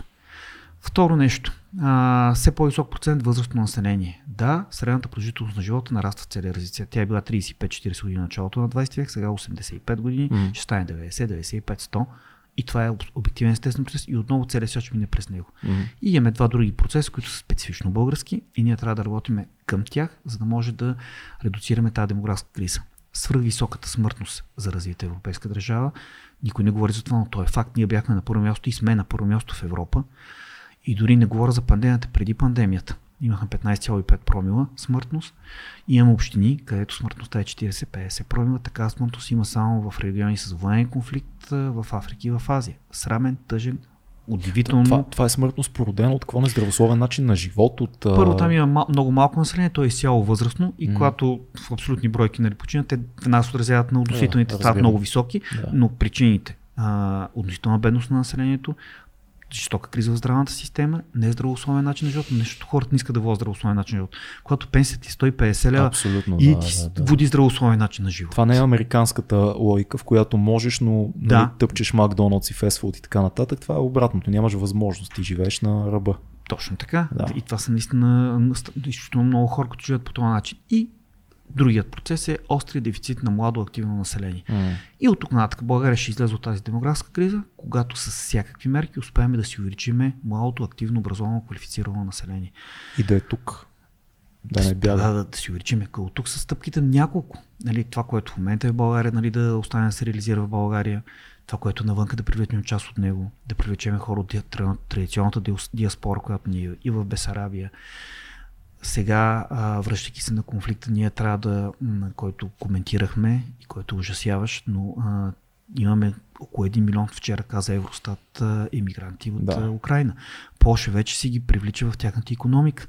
Значи това трябва да бъде. справо. Да, изправо, абсолютно. Да, да. И това първо е хуманен акт, второ това е национална политика, тъй като тия хора ще, ще увеличат дела на това младо активно население, Със което при нас е крайно... Значи тук има един показател, който никой не го коментира, защото той е по-специфичен, не че М. не, го знаят хората. Коефициент на демографско заместване. Той показва... Ко... Чакай, коефициент на демографско заместване. Аз забързах малко темпо, защото това си е професионалната ми супер, тема. Да, да, да, интересно слушам. Просто опитвам да, ако има проблем, казвам. Да, да, Добре, Да. прекъсвам, ако много се забързам, защото аз Не, Като супер, се забързам, вече нямам спирачки. А, Коефициентът на демографско заместване показва простички, много, много иллюстративен. На 100 излизащи в пенсионна възраст, в съответната година, на съответната територия, колко влизат в активна от под трудоспособното население. Окей, Тоест, реално пенсионерите с колко работещи са заменени. да. 2001 за България беше 100 на 124. Прогресивен. 100 излизат в пенсионна, 124 влизат в активна. Което Не, е добре. Естествено, че е Да. добре. Да. Днеска е 100 на 62. 100 излиза, 62 И да влизат. Има области като Видин, Габро, където е 100 на 40. Страшничко е там, да. И затова ние трябва да увеличаваме младото активно население с всяки мерки от всяки посоки, включително чрез образовано квалифицирано население от Африка и от Азия, ако можем. Образовано квалифицирано, пак казвам, да имаме, да имаше отрицателно отношение към сирийските иммигранти. Но това са хора, които са образовани с древна култура. Пълна идиощина и пропаганда беше пак Абсолютно, да. абсолютно съм на това мнение. А, имаме, ти, ти тръгна по една болезна тема, аз няма да избягам от нея, М. mm. нареченото циганизиране М. работя с най-добрия демограф статистик, прогностик на България, доцент доктор Надежда Илиева от БАН, чиято прогноза е, че към 2050 година ромското население или циганско, те са етноними, няма разлика между тях, ще бъде а, милиони 100, милиони 200 хиляди или между 22-23% от населението на България. Това население е нормално, човешко, нормални хора. То ще бъде на тази територия.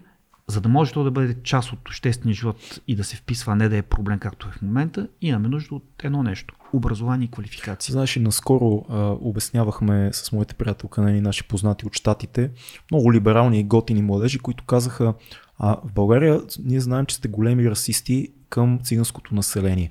И ние се опитахме да кажем, че малко или много, ние не го казваме публично, но това не е расова категория, а е по-скоро обществена категория в момента. И това е страшното. Така, ние сме от една раса. Отстрани, отстрани изглежда като а, расизъм, но всъщност става дума за обществена категория, която е породена от начин на живот, ниско образование и така нататък. Българите, аз силно, силно съм убеден, че не са расисти.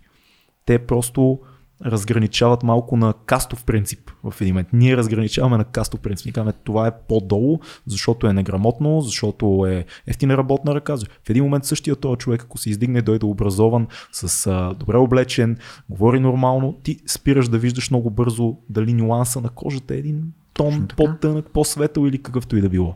Абсолютно. Извинявай, че прекъсна. Не, много, много на място не е прекъсна. Точно така е. И това вече трябва да бъде въпрос на национално отговорна политика. Няма значение коя политическа сила е на власт. Абсолютно. Тъй като това да сега цяла България бъдещето на България, това население трябва да бъде образовано. Няма друго решение. И тогава вече ще имаме младо население, което ще се влее в работната сила, няма да има маргинализация, няма да има сегрегация, няма да има а, тия проблеми, които ги има по-настояще. Социални политики ли са решението за тия проблеми, според тебе? Или по-скоро стимулиране, по-скоро десни политики, стимулиране на възможността да изградиш бизнес, да се развиваш и така нататък? Не, социални политики трябва да има задължително, mm. там трябва да се почне след това, че идват а, десните политики, но а, трябва да се осъзнае, че това е в интерес на цялото българско общество. Към момента ромското население е между 700 и 800 хиляди души. От тях знаеш колко са висше образование в проценти? Не. 0,5%. 0,5. 0,5. Знаеш колко са средно? 9. Това означава над 90 са по-низко от средното образование. В свят, в който за да се реализираш на пазара на труда, иска елементарна езикова и компютърна грамотност. Абсолютно, Неграмотен човек да. моментално е аут от системата. Ако бъдат милиони, 100 милиони, 200, 250 и имаме също образователна структура, е страшно. Но проблема, слава богу, е безкрайно решим.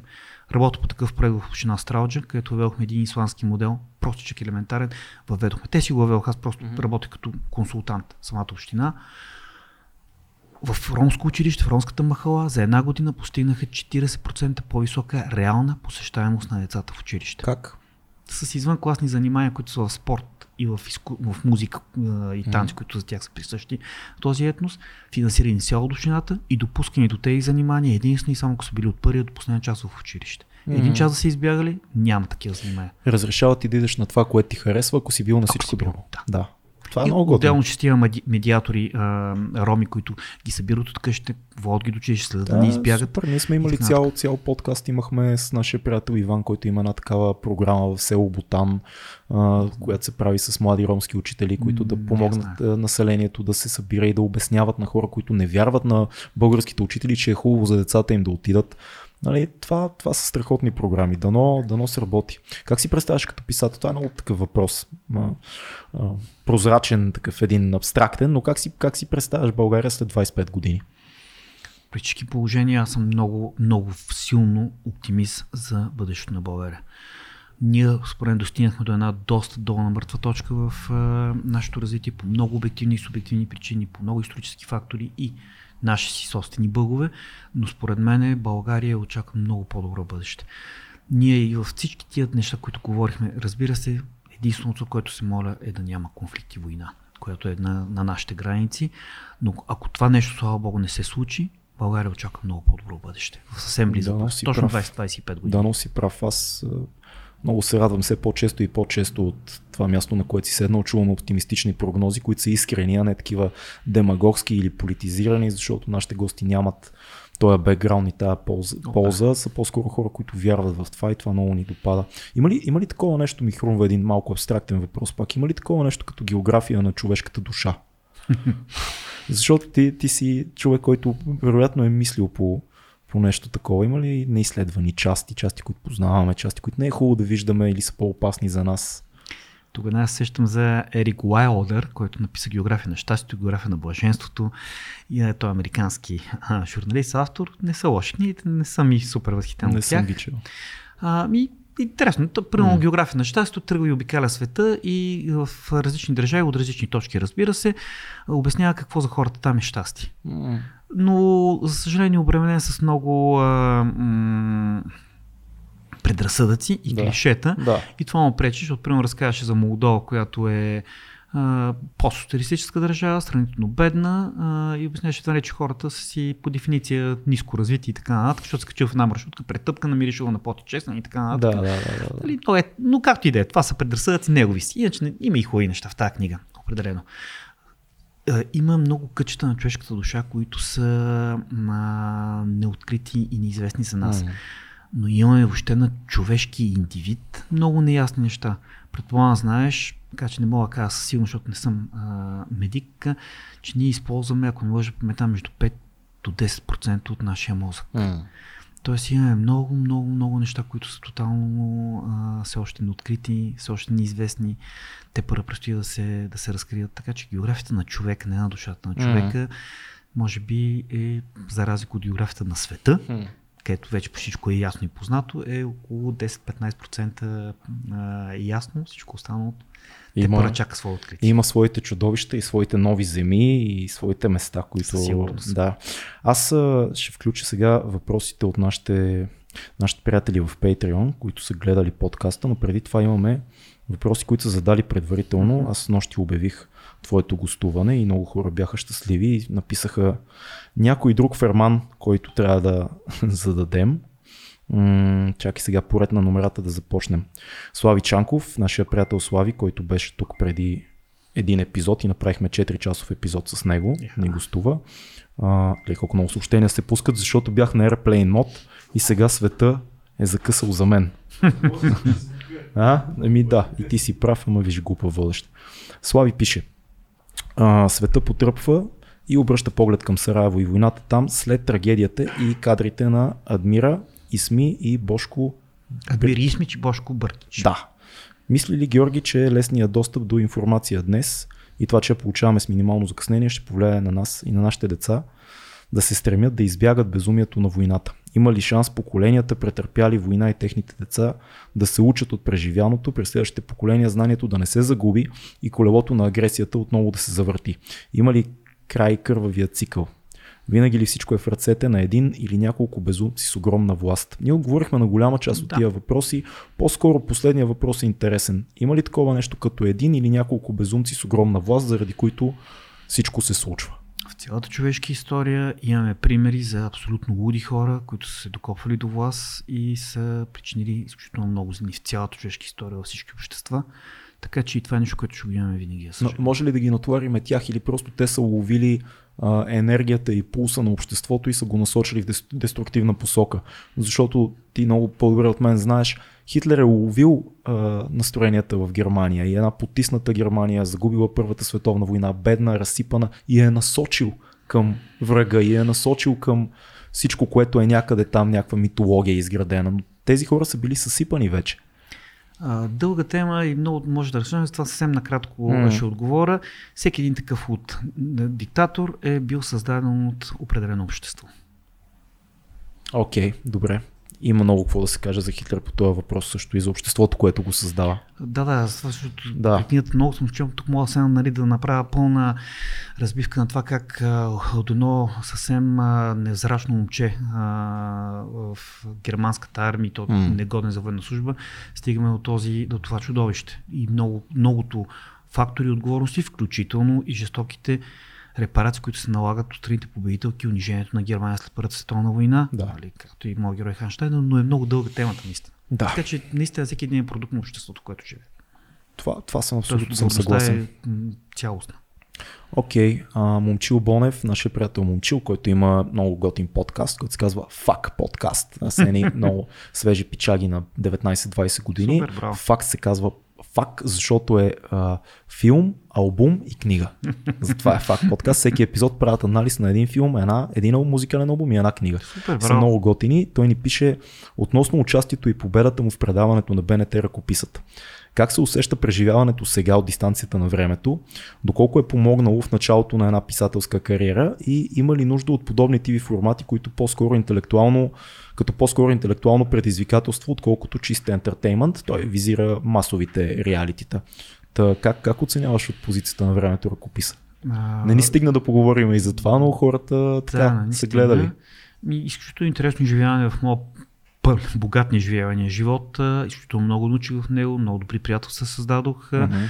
Определено много помогна на моята писателска кариера. Роман стана толкова популярен, защото беше в този формат и телевизията даде своят принос за неговата реклама. А, и определено имаме нужда от такъв тип а, а, предавания, които да дадат една по-интелектуална гледна точка на младите хора. Беше полезно за теб. Тоест успя О, да ти... полезно беше. Страхотно е това. Дано в бъдеще пак има такива формати. Аз Дано. Мисля, че много, много сериозни хора бяха забъркани тогава в това формат и наистина хора, които обичат и книгите, и културата като цяло. А, да си спомням, Милко Лазаров ли беше режисьор тогава? Милко Лазаров беше режисьора на формата, много хубави взаимоотношения.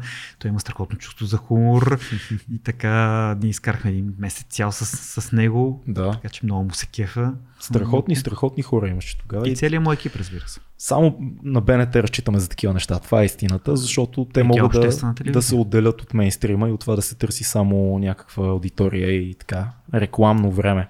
Още един въпрос от Момчил, който е така по-фенски. А, като един от тези хора, които слушат музика, като четат. Няма как да не попитам за важната роля на Сребърни криле в Аз още броя дните. Защо точно тях и доколко водеха мелодията по време на писане? Защо при четене книгата направо защо, защото при четенето книгата направо беше филм. А, да, много е хубава въпроса. А, тук трябва да кажа на голяма благодарност на моите близка приятелка, съдружничка в издателски процент с къща му Сагена и mm. комам Ралица Манчева, която... Поздрав, аз се чух с нея а, първо, да, преди, да, да, те, преди да те потърсим за подкаста, така. първо през нея мина всичко и после се чухме с теб. А, Таралчето, а, която беше посетена в писането на романа, ми каза, знаеш кое ми прави впечатление в много книги и известни книги? А, няма музиката, която слушат героите. А всеки един от нас по цял ден е слуша да. музика. Така че тя ме насочи в тази посока. Да. Сребърни крили, субективно, защото аз като дете бях фен на Сребърни крили много слушах в България. Да. А, а колко помогна на процеса на работа, помогна, сега ще кажа тук много ясно и аз бях написал книгата с две сюжетни линии. Тази на Давори Айда, Адмира да. и Бошко в реалността и с интервютата, когато отидох в ръкописа. Когато свърши ръкописа, Седнахме в Сиела с Захари Карабашлиев и Ирия Найдено, която им беше отговорен редактор и тогава Захари каза нещо много ценно ако успееш да пречупиш тази книга през самия себе си, ще стане много по-силна. Mm. Аз даже в началото бех такъв не, не сърдита, ма ядосан как, как ще я променя. Тя е готова по дяволите, какво още да добава. И след документ разбрах, че той е абсолютно прав и тогава mm. ведох третата сюжета на моето посещение в Срава. Аз не исках да пиша при това за него. Разговорите ми с а, прототипа Зоран, който също се казваше Зорът. И когато я писах тази сюжетна линия в допълнително, и то в рамките само на 20 дни, денонощно слушах Сребърни крили. И просто то ме вкара в цялата атмосфера и много ми помогна. Това е страхотно. Днеска сутринта гледах един репортаж за Жбежински. Как Збигнев Бжежински. Да, никога да. не мога да го кажа. Неговите чутовни а, картини. Мисля, че беше Бетовен е слушал той през цялото време, докато ги е рисувал. О, не, това значи някой души от Бжежински е геополитик. Не, говоря за художника. А, не, не, не го знам. Да. да Збигнев Бжежински е с геополитика. С Чакай. Бъркам... в моята сферата. Бъркам, бъркам, може би името, защото пак беше подобно, но ще ти покажа след подкаста, Добре. като имаме време да го намеря, че сега сме на, на... Отворил съм на въпросите, пък те не са малко. Иво Атанасов казва, страхотен гост, браво, Благодаря. поздравявате, той има писателски въпрос. В процеса на писане, когато се стигне до момента на зациклянето, как той сяда отново да пише? Когато има желание да продължи, но вдъхновението го няма и думите не идват, как се справя с това, как решава проблема? Великият проблем за зациклянето. Всеки го има според мен. Mm-hmm. Да. То, това блокиране писателство всеки го има, разбира се. Много често съм казал, писането е къртовски труд. Имаш много кратки моменти, които са магията на вдъхновението и сякаш от някъде се излива mm-hmm. и другото е бачкане и непрекъснато преправяне, редактиране и сблъскване с тези мигове на зацикляне. Буквално побеснява, защото аз знам какво искам да кажа, знам какво искам да се случи, не мога да го напиша, ужасно е А, но а, Наиво Атанасов, нали така се казваше човека, Мгм. му пожелавам да има своя Мартин. Значи моя Марто, един чудесен мой приятел, в такива моменти му казва Марто, за циклуса не може мисля как да продължи и той почва да чете за герои, за събития исторически, за включително каква е била атмосферата на място там, за да може да ми изкара от това зацикнане. Така че всеки трябва да има своя Мартин. И имаш си човек, който да те извади от състоянието. Това е много важно. Между другото, това е, продължава една теза, която е, така мисля, че е много точна. Всъщност писането е един диалог. И, и четенето е един диалог. Това не са. Да, това са самотни занимания в основата си, но всъщност ти водиш диалог с някой. Дали като автор ти си представяш, че там има някой, с който, на който разказваш и който потъва с теб в, в главата ти. И когато аз чета, аз, аз съм с теб, аз си говоря с теб по друг начин. Просто, което Така е, е така е. много важно. А, Вероника те поздравява също. Вероника Благодаря. Сън, чела е Абзолво те, чела, чела и аз още броя дните. Не, не, не, чела казва подобна е, ще я прочета. А, въпросът е по-общо, откъде черпиш вдъхновение за подобни истории. По, втората част е по-интересна. По-потиснат ли се чувства Георги в периода на създаване на книгата? Това е много интересен въпрос, между другото, защото тежки истории са. Как минава това през теб на чисто ежедневно ниво? при всички положения ми се отразява и ми влияе. А, примерно тут разработах абсолвоте и се върнах отново така подробно, чисто исторически на нацистски режим. Всеки ден виждах а, подобни белези в обществото около нас и възможност той да се възобнови. А, така че при всички положения това ми се отразява, настроява ми мен, самият ми тежи, а, м, пречи не, но ми тежи, нали, ме, се чувствам зле, затова аз не, не мисля, че ще пиша отново книга за война, просто много, много тежко ми се отразява. Убеден съм. Две, две са доста сериозно постижение в тази Да. линия за човек просто да мине през тия книги. А, нашата приятелка Рада, Рада Бонева те поздравява. Тя Благодаря. също има един страхотен подкаст. Един въпрос към географ, климатолог, демограф с три наклонени черти. Кои са потенциалните територии по света, които ще са обект на климатични бежанци? Откъде да очакваме климатични бежанци според теб? И защо тая идея за климатични бежанци става все по-реална и по-реална? От още 2004-2005 година М. ООН въведе термина климатични мигранти а, от територии, в които климатът е такъв, че стават невъзможни за живеене. А, Субсахарска Африка ще генерира най-висок брой климатични мигранти, които ще се насочат основно към Европа. Това е мястото, където ще имаме най-големия проблем, тъй като то се съчетава с демографския взрив там в момента. Субсахарска Африка, това на юг какво е? юг от Сахара. А, окей. Не Средиземноморска, цялата останала Африка Добре. е субсахарска. Да. а, защото се съчетава с а, демографския взрив, Мгм. рязкото увеличаване на население. И имаме държави като Бенин, Мали, където средната възраст е 14-15 години. Средна възраст 14-15 години. Това акумулира на сръх много младо население, територии с неработещи економики, марионетни режими, поддържани от бившите метрополи, диктаторски, липса на питейна вода. Така че климатичните мигранти ще се генерират най-вече от Субсахарска Африка. Ми това, според мен, е пълно окей. Сега, това ще бъде отново най-вероятно повод за страшни патриотарски истории, Е, със сигурност. пропагандистски линии на расов и етнически, какъвто искаш принцип религиозен, но в крайна сметка то тия хора бягат от нещо, което е не по-малко страшно от това, което казваме война. Просто това е друг тип война, според мен. За тях е въпрос на жизнено оцеляване. Да, разбира се, Мгм. с тия хора влизат а, радикални елементи, влизат а, терористи. Безспорно. А, има такива, които са изпратени целенасочено с цел да дестабилизират Европа и така нататък, но огромната маса за тях е въпрос на жизнено оцеляване. Никой не бяга от дома си, ако дома му е добре. Проблема е, че много по-трудно ще бъде доказването на причината за бягството Е, да, и да, веднага да, това ще даде се. повод на толкова много хора да кажат, ма какви климатични бежанци сте вие, вие сте чисти опортунисти, вие сте едни економически бежанци, а това никога не се приема добре. Добре, да приключим с мрачните теми. Имаме на финала на всеки един епизод рубрика, която се казва книга, филм, събитие. Нашия гост ни препоръчва една книга, която е важна за него, един филм и едно физическо събитие, на което може хората да го видят не просто по интернет. Книга? книга, да. Книга, ще препоръчам книга на един мой много добър приятел, страхотен български писател, който все още незаслужено не е станал много популярен. Става въпрос за Радко Пенев, бургаски писател, военноморски офицер. Книгата Струни за мен е на световно ниво и си заслужава да бъде прочетена от всеки. Той е невероятно интелигентен човек, много емпатичен, много задълбочен. С него също осъждаме, mm. както той, неговите, така с моите книги. При зациклина се чуваме един с друг, защото той е в Бургас. Така че горещо препоръчвам този писател. Малко да ни книга. дадеш за самата книга, просто като тема. А, темата, той има преди това две други книги, които са м, Грехът на Лилит и Ритуалът. И те са такива м, археологическо-мистични археолог, който ми, през Странджа минава, откриват се разни м, неща от траките и така нататък. Има криминален сюжет, Мгм.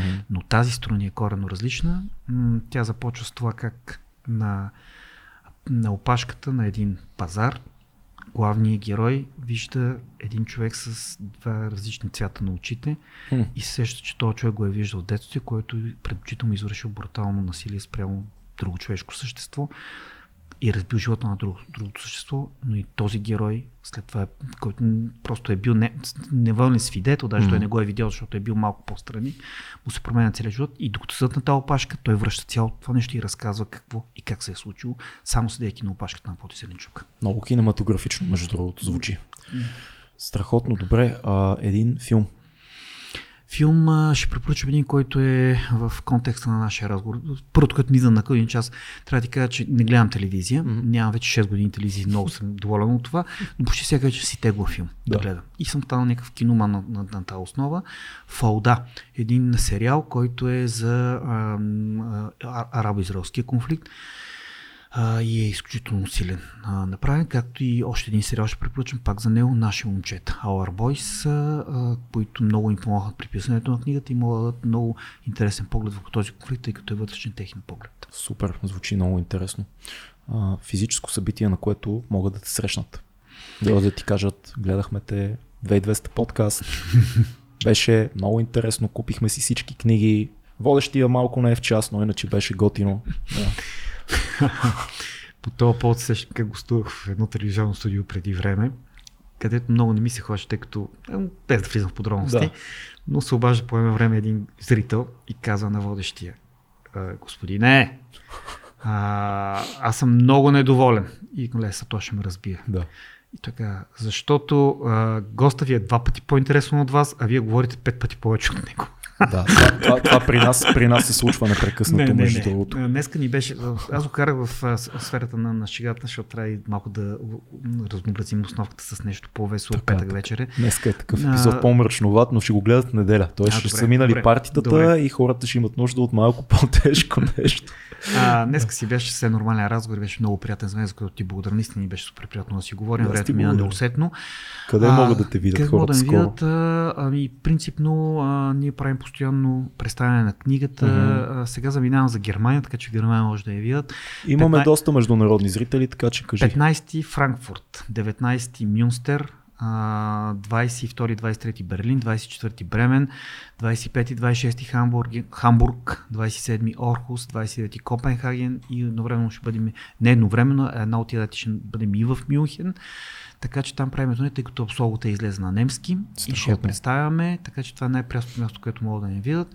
А отделно от май месец, най-накрая, след две години точно две години пандемия, възобновяваме с Иво нашия курс по презентационно и ораторско майсторство, така че влезте на сайта Master Academy и може да получите пълна информация. Много си го обичаме този курс. И отделно, ако много искат да ме видят, Да. от другата седмица, слава богу, най-накрая се възобновяват присъствените лекции в университета, а лекциите са отворени. Е, това между другото е много готино, че в България го имаме като практика, отворени лекции, всеки може да, Да. дойде, защото ти в течение на разговора изреди поне 4 твои лекции, тематични, различни. Е, мисля, че и на мен ми стана много интересно да те чуя като преподавател и да чуя твои лекции в, в този им вид в Софийски и на много хора най-вероятно им е станало така любопитно. Супер добре се дошли. Така че благодаря ти много. Беше чест и удоволствие да поговорим и пожелавам ти успехи. С удоволствие ще чакам следващата книга, която да прочета. С удоволствие пак ще дойда тук. Успех на всички да си пожелавам. Това беше 2200. Бъдете живи и здрави. Чао!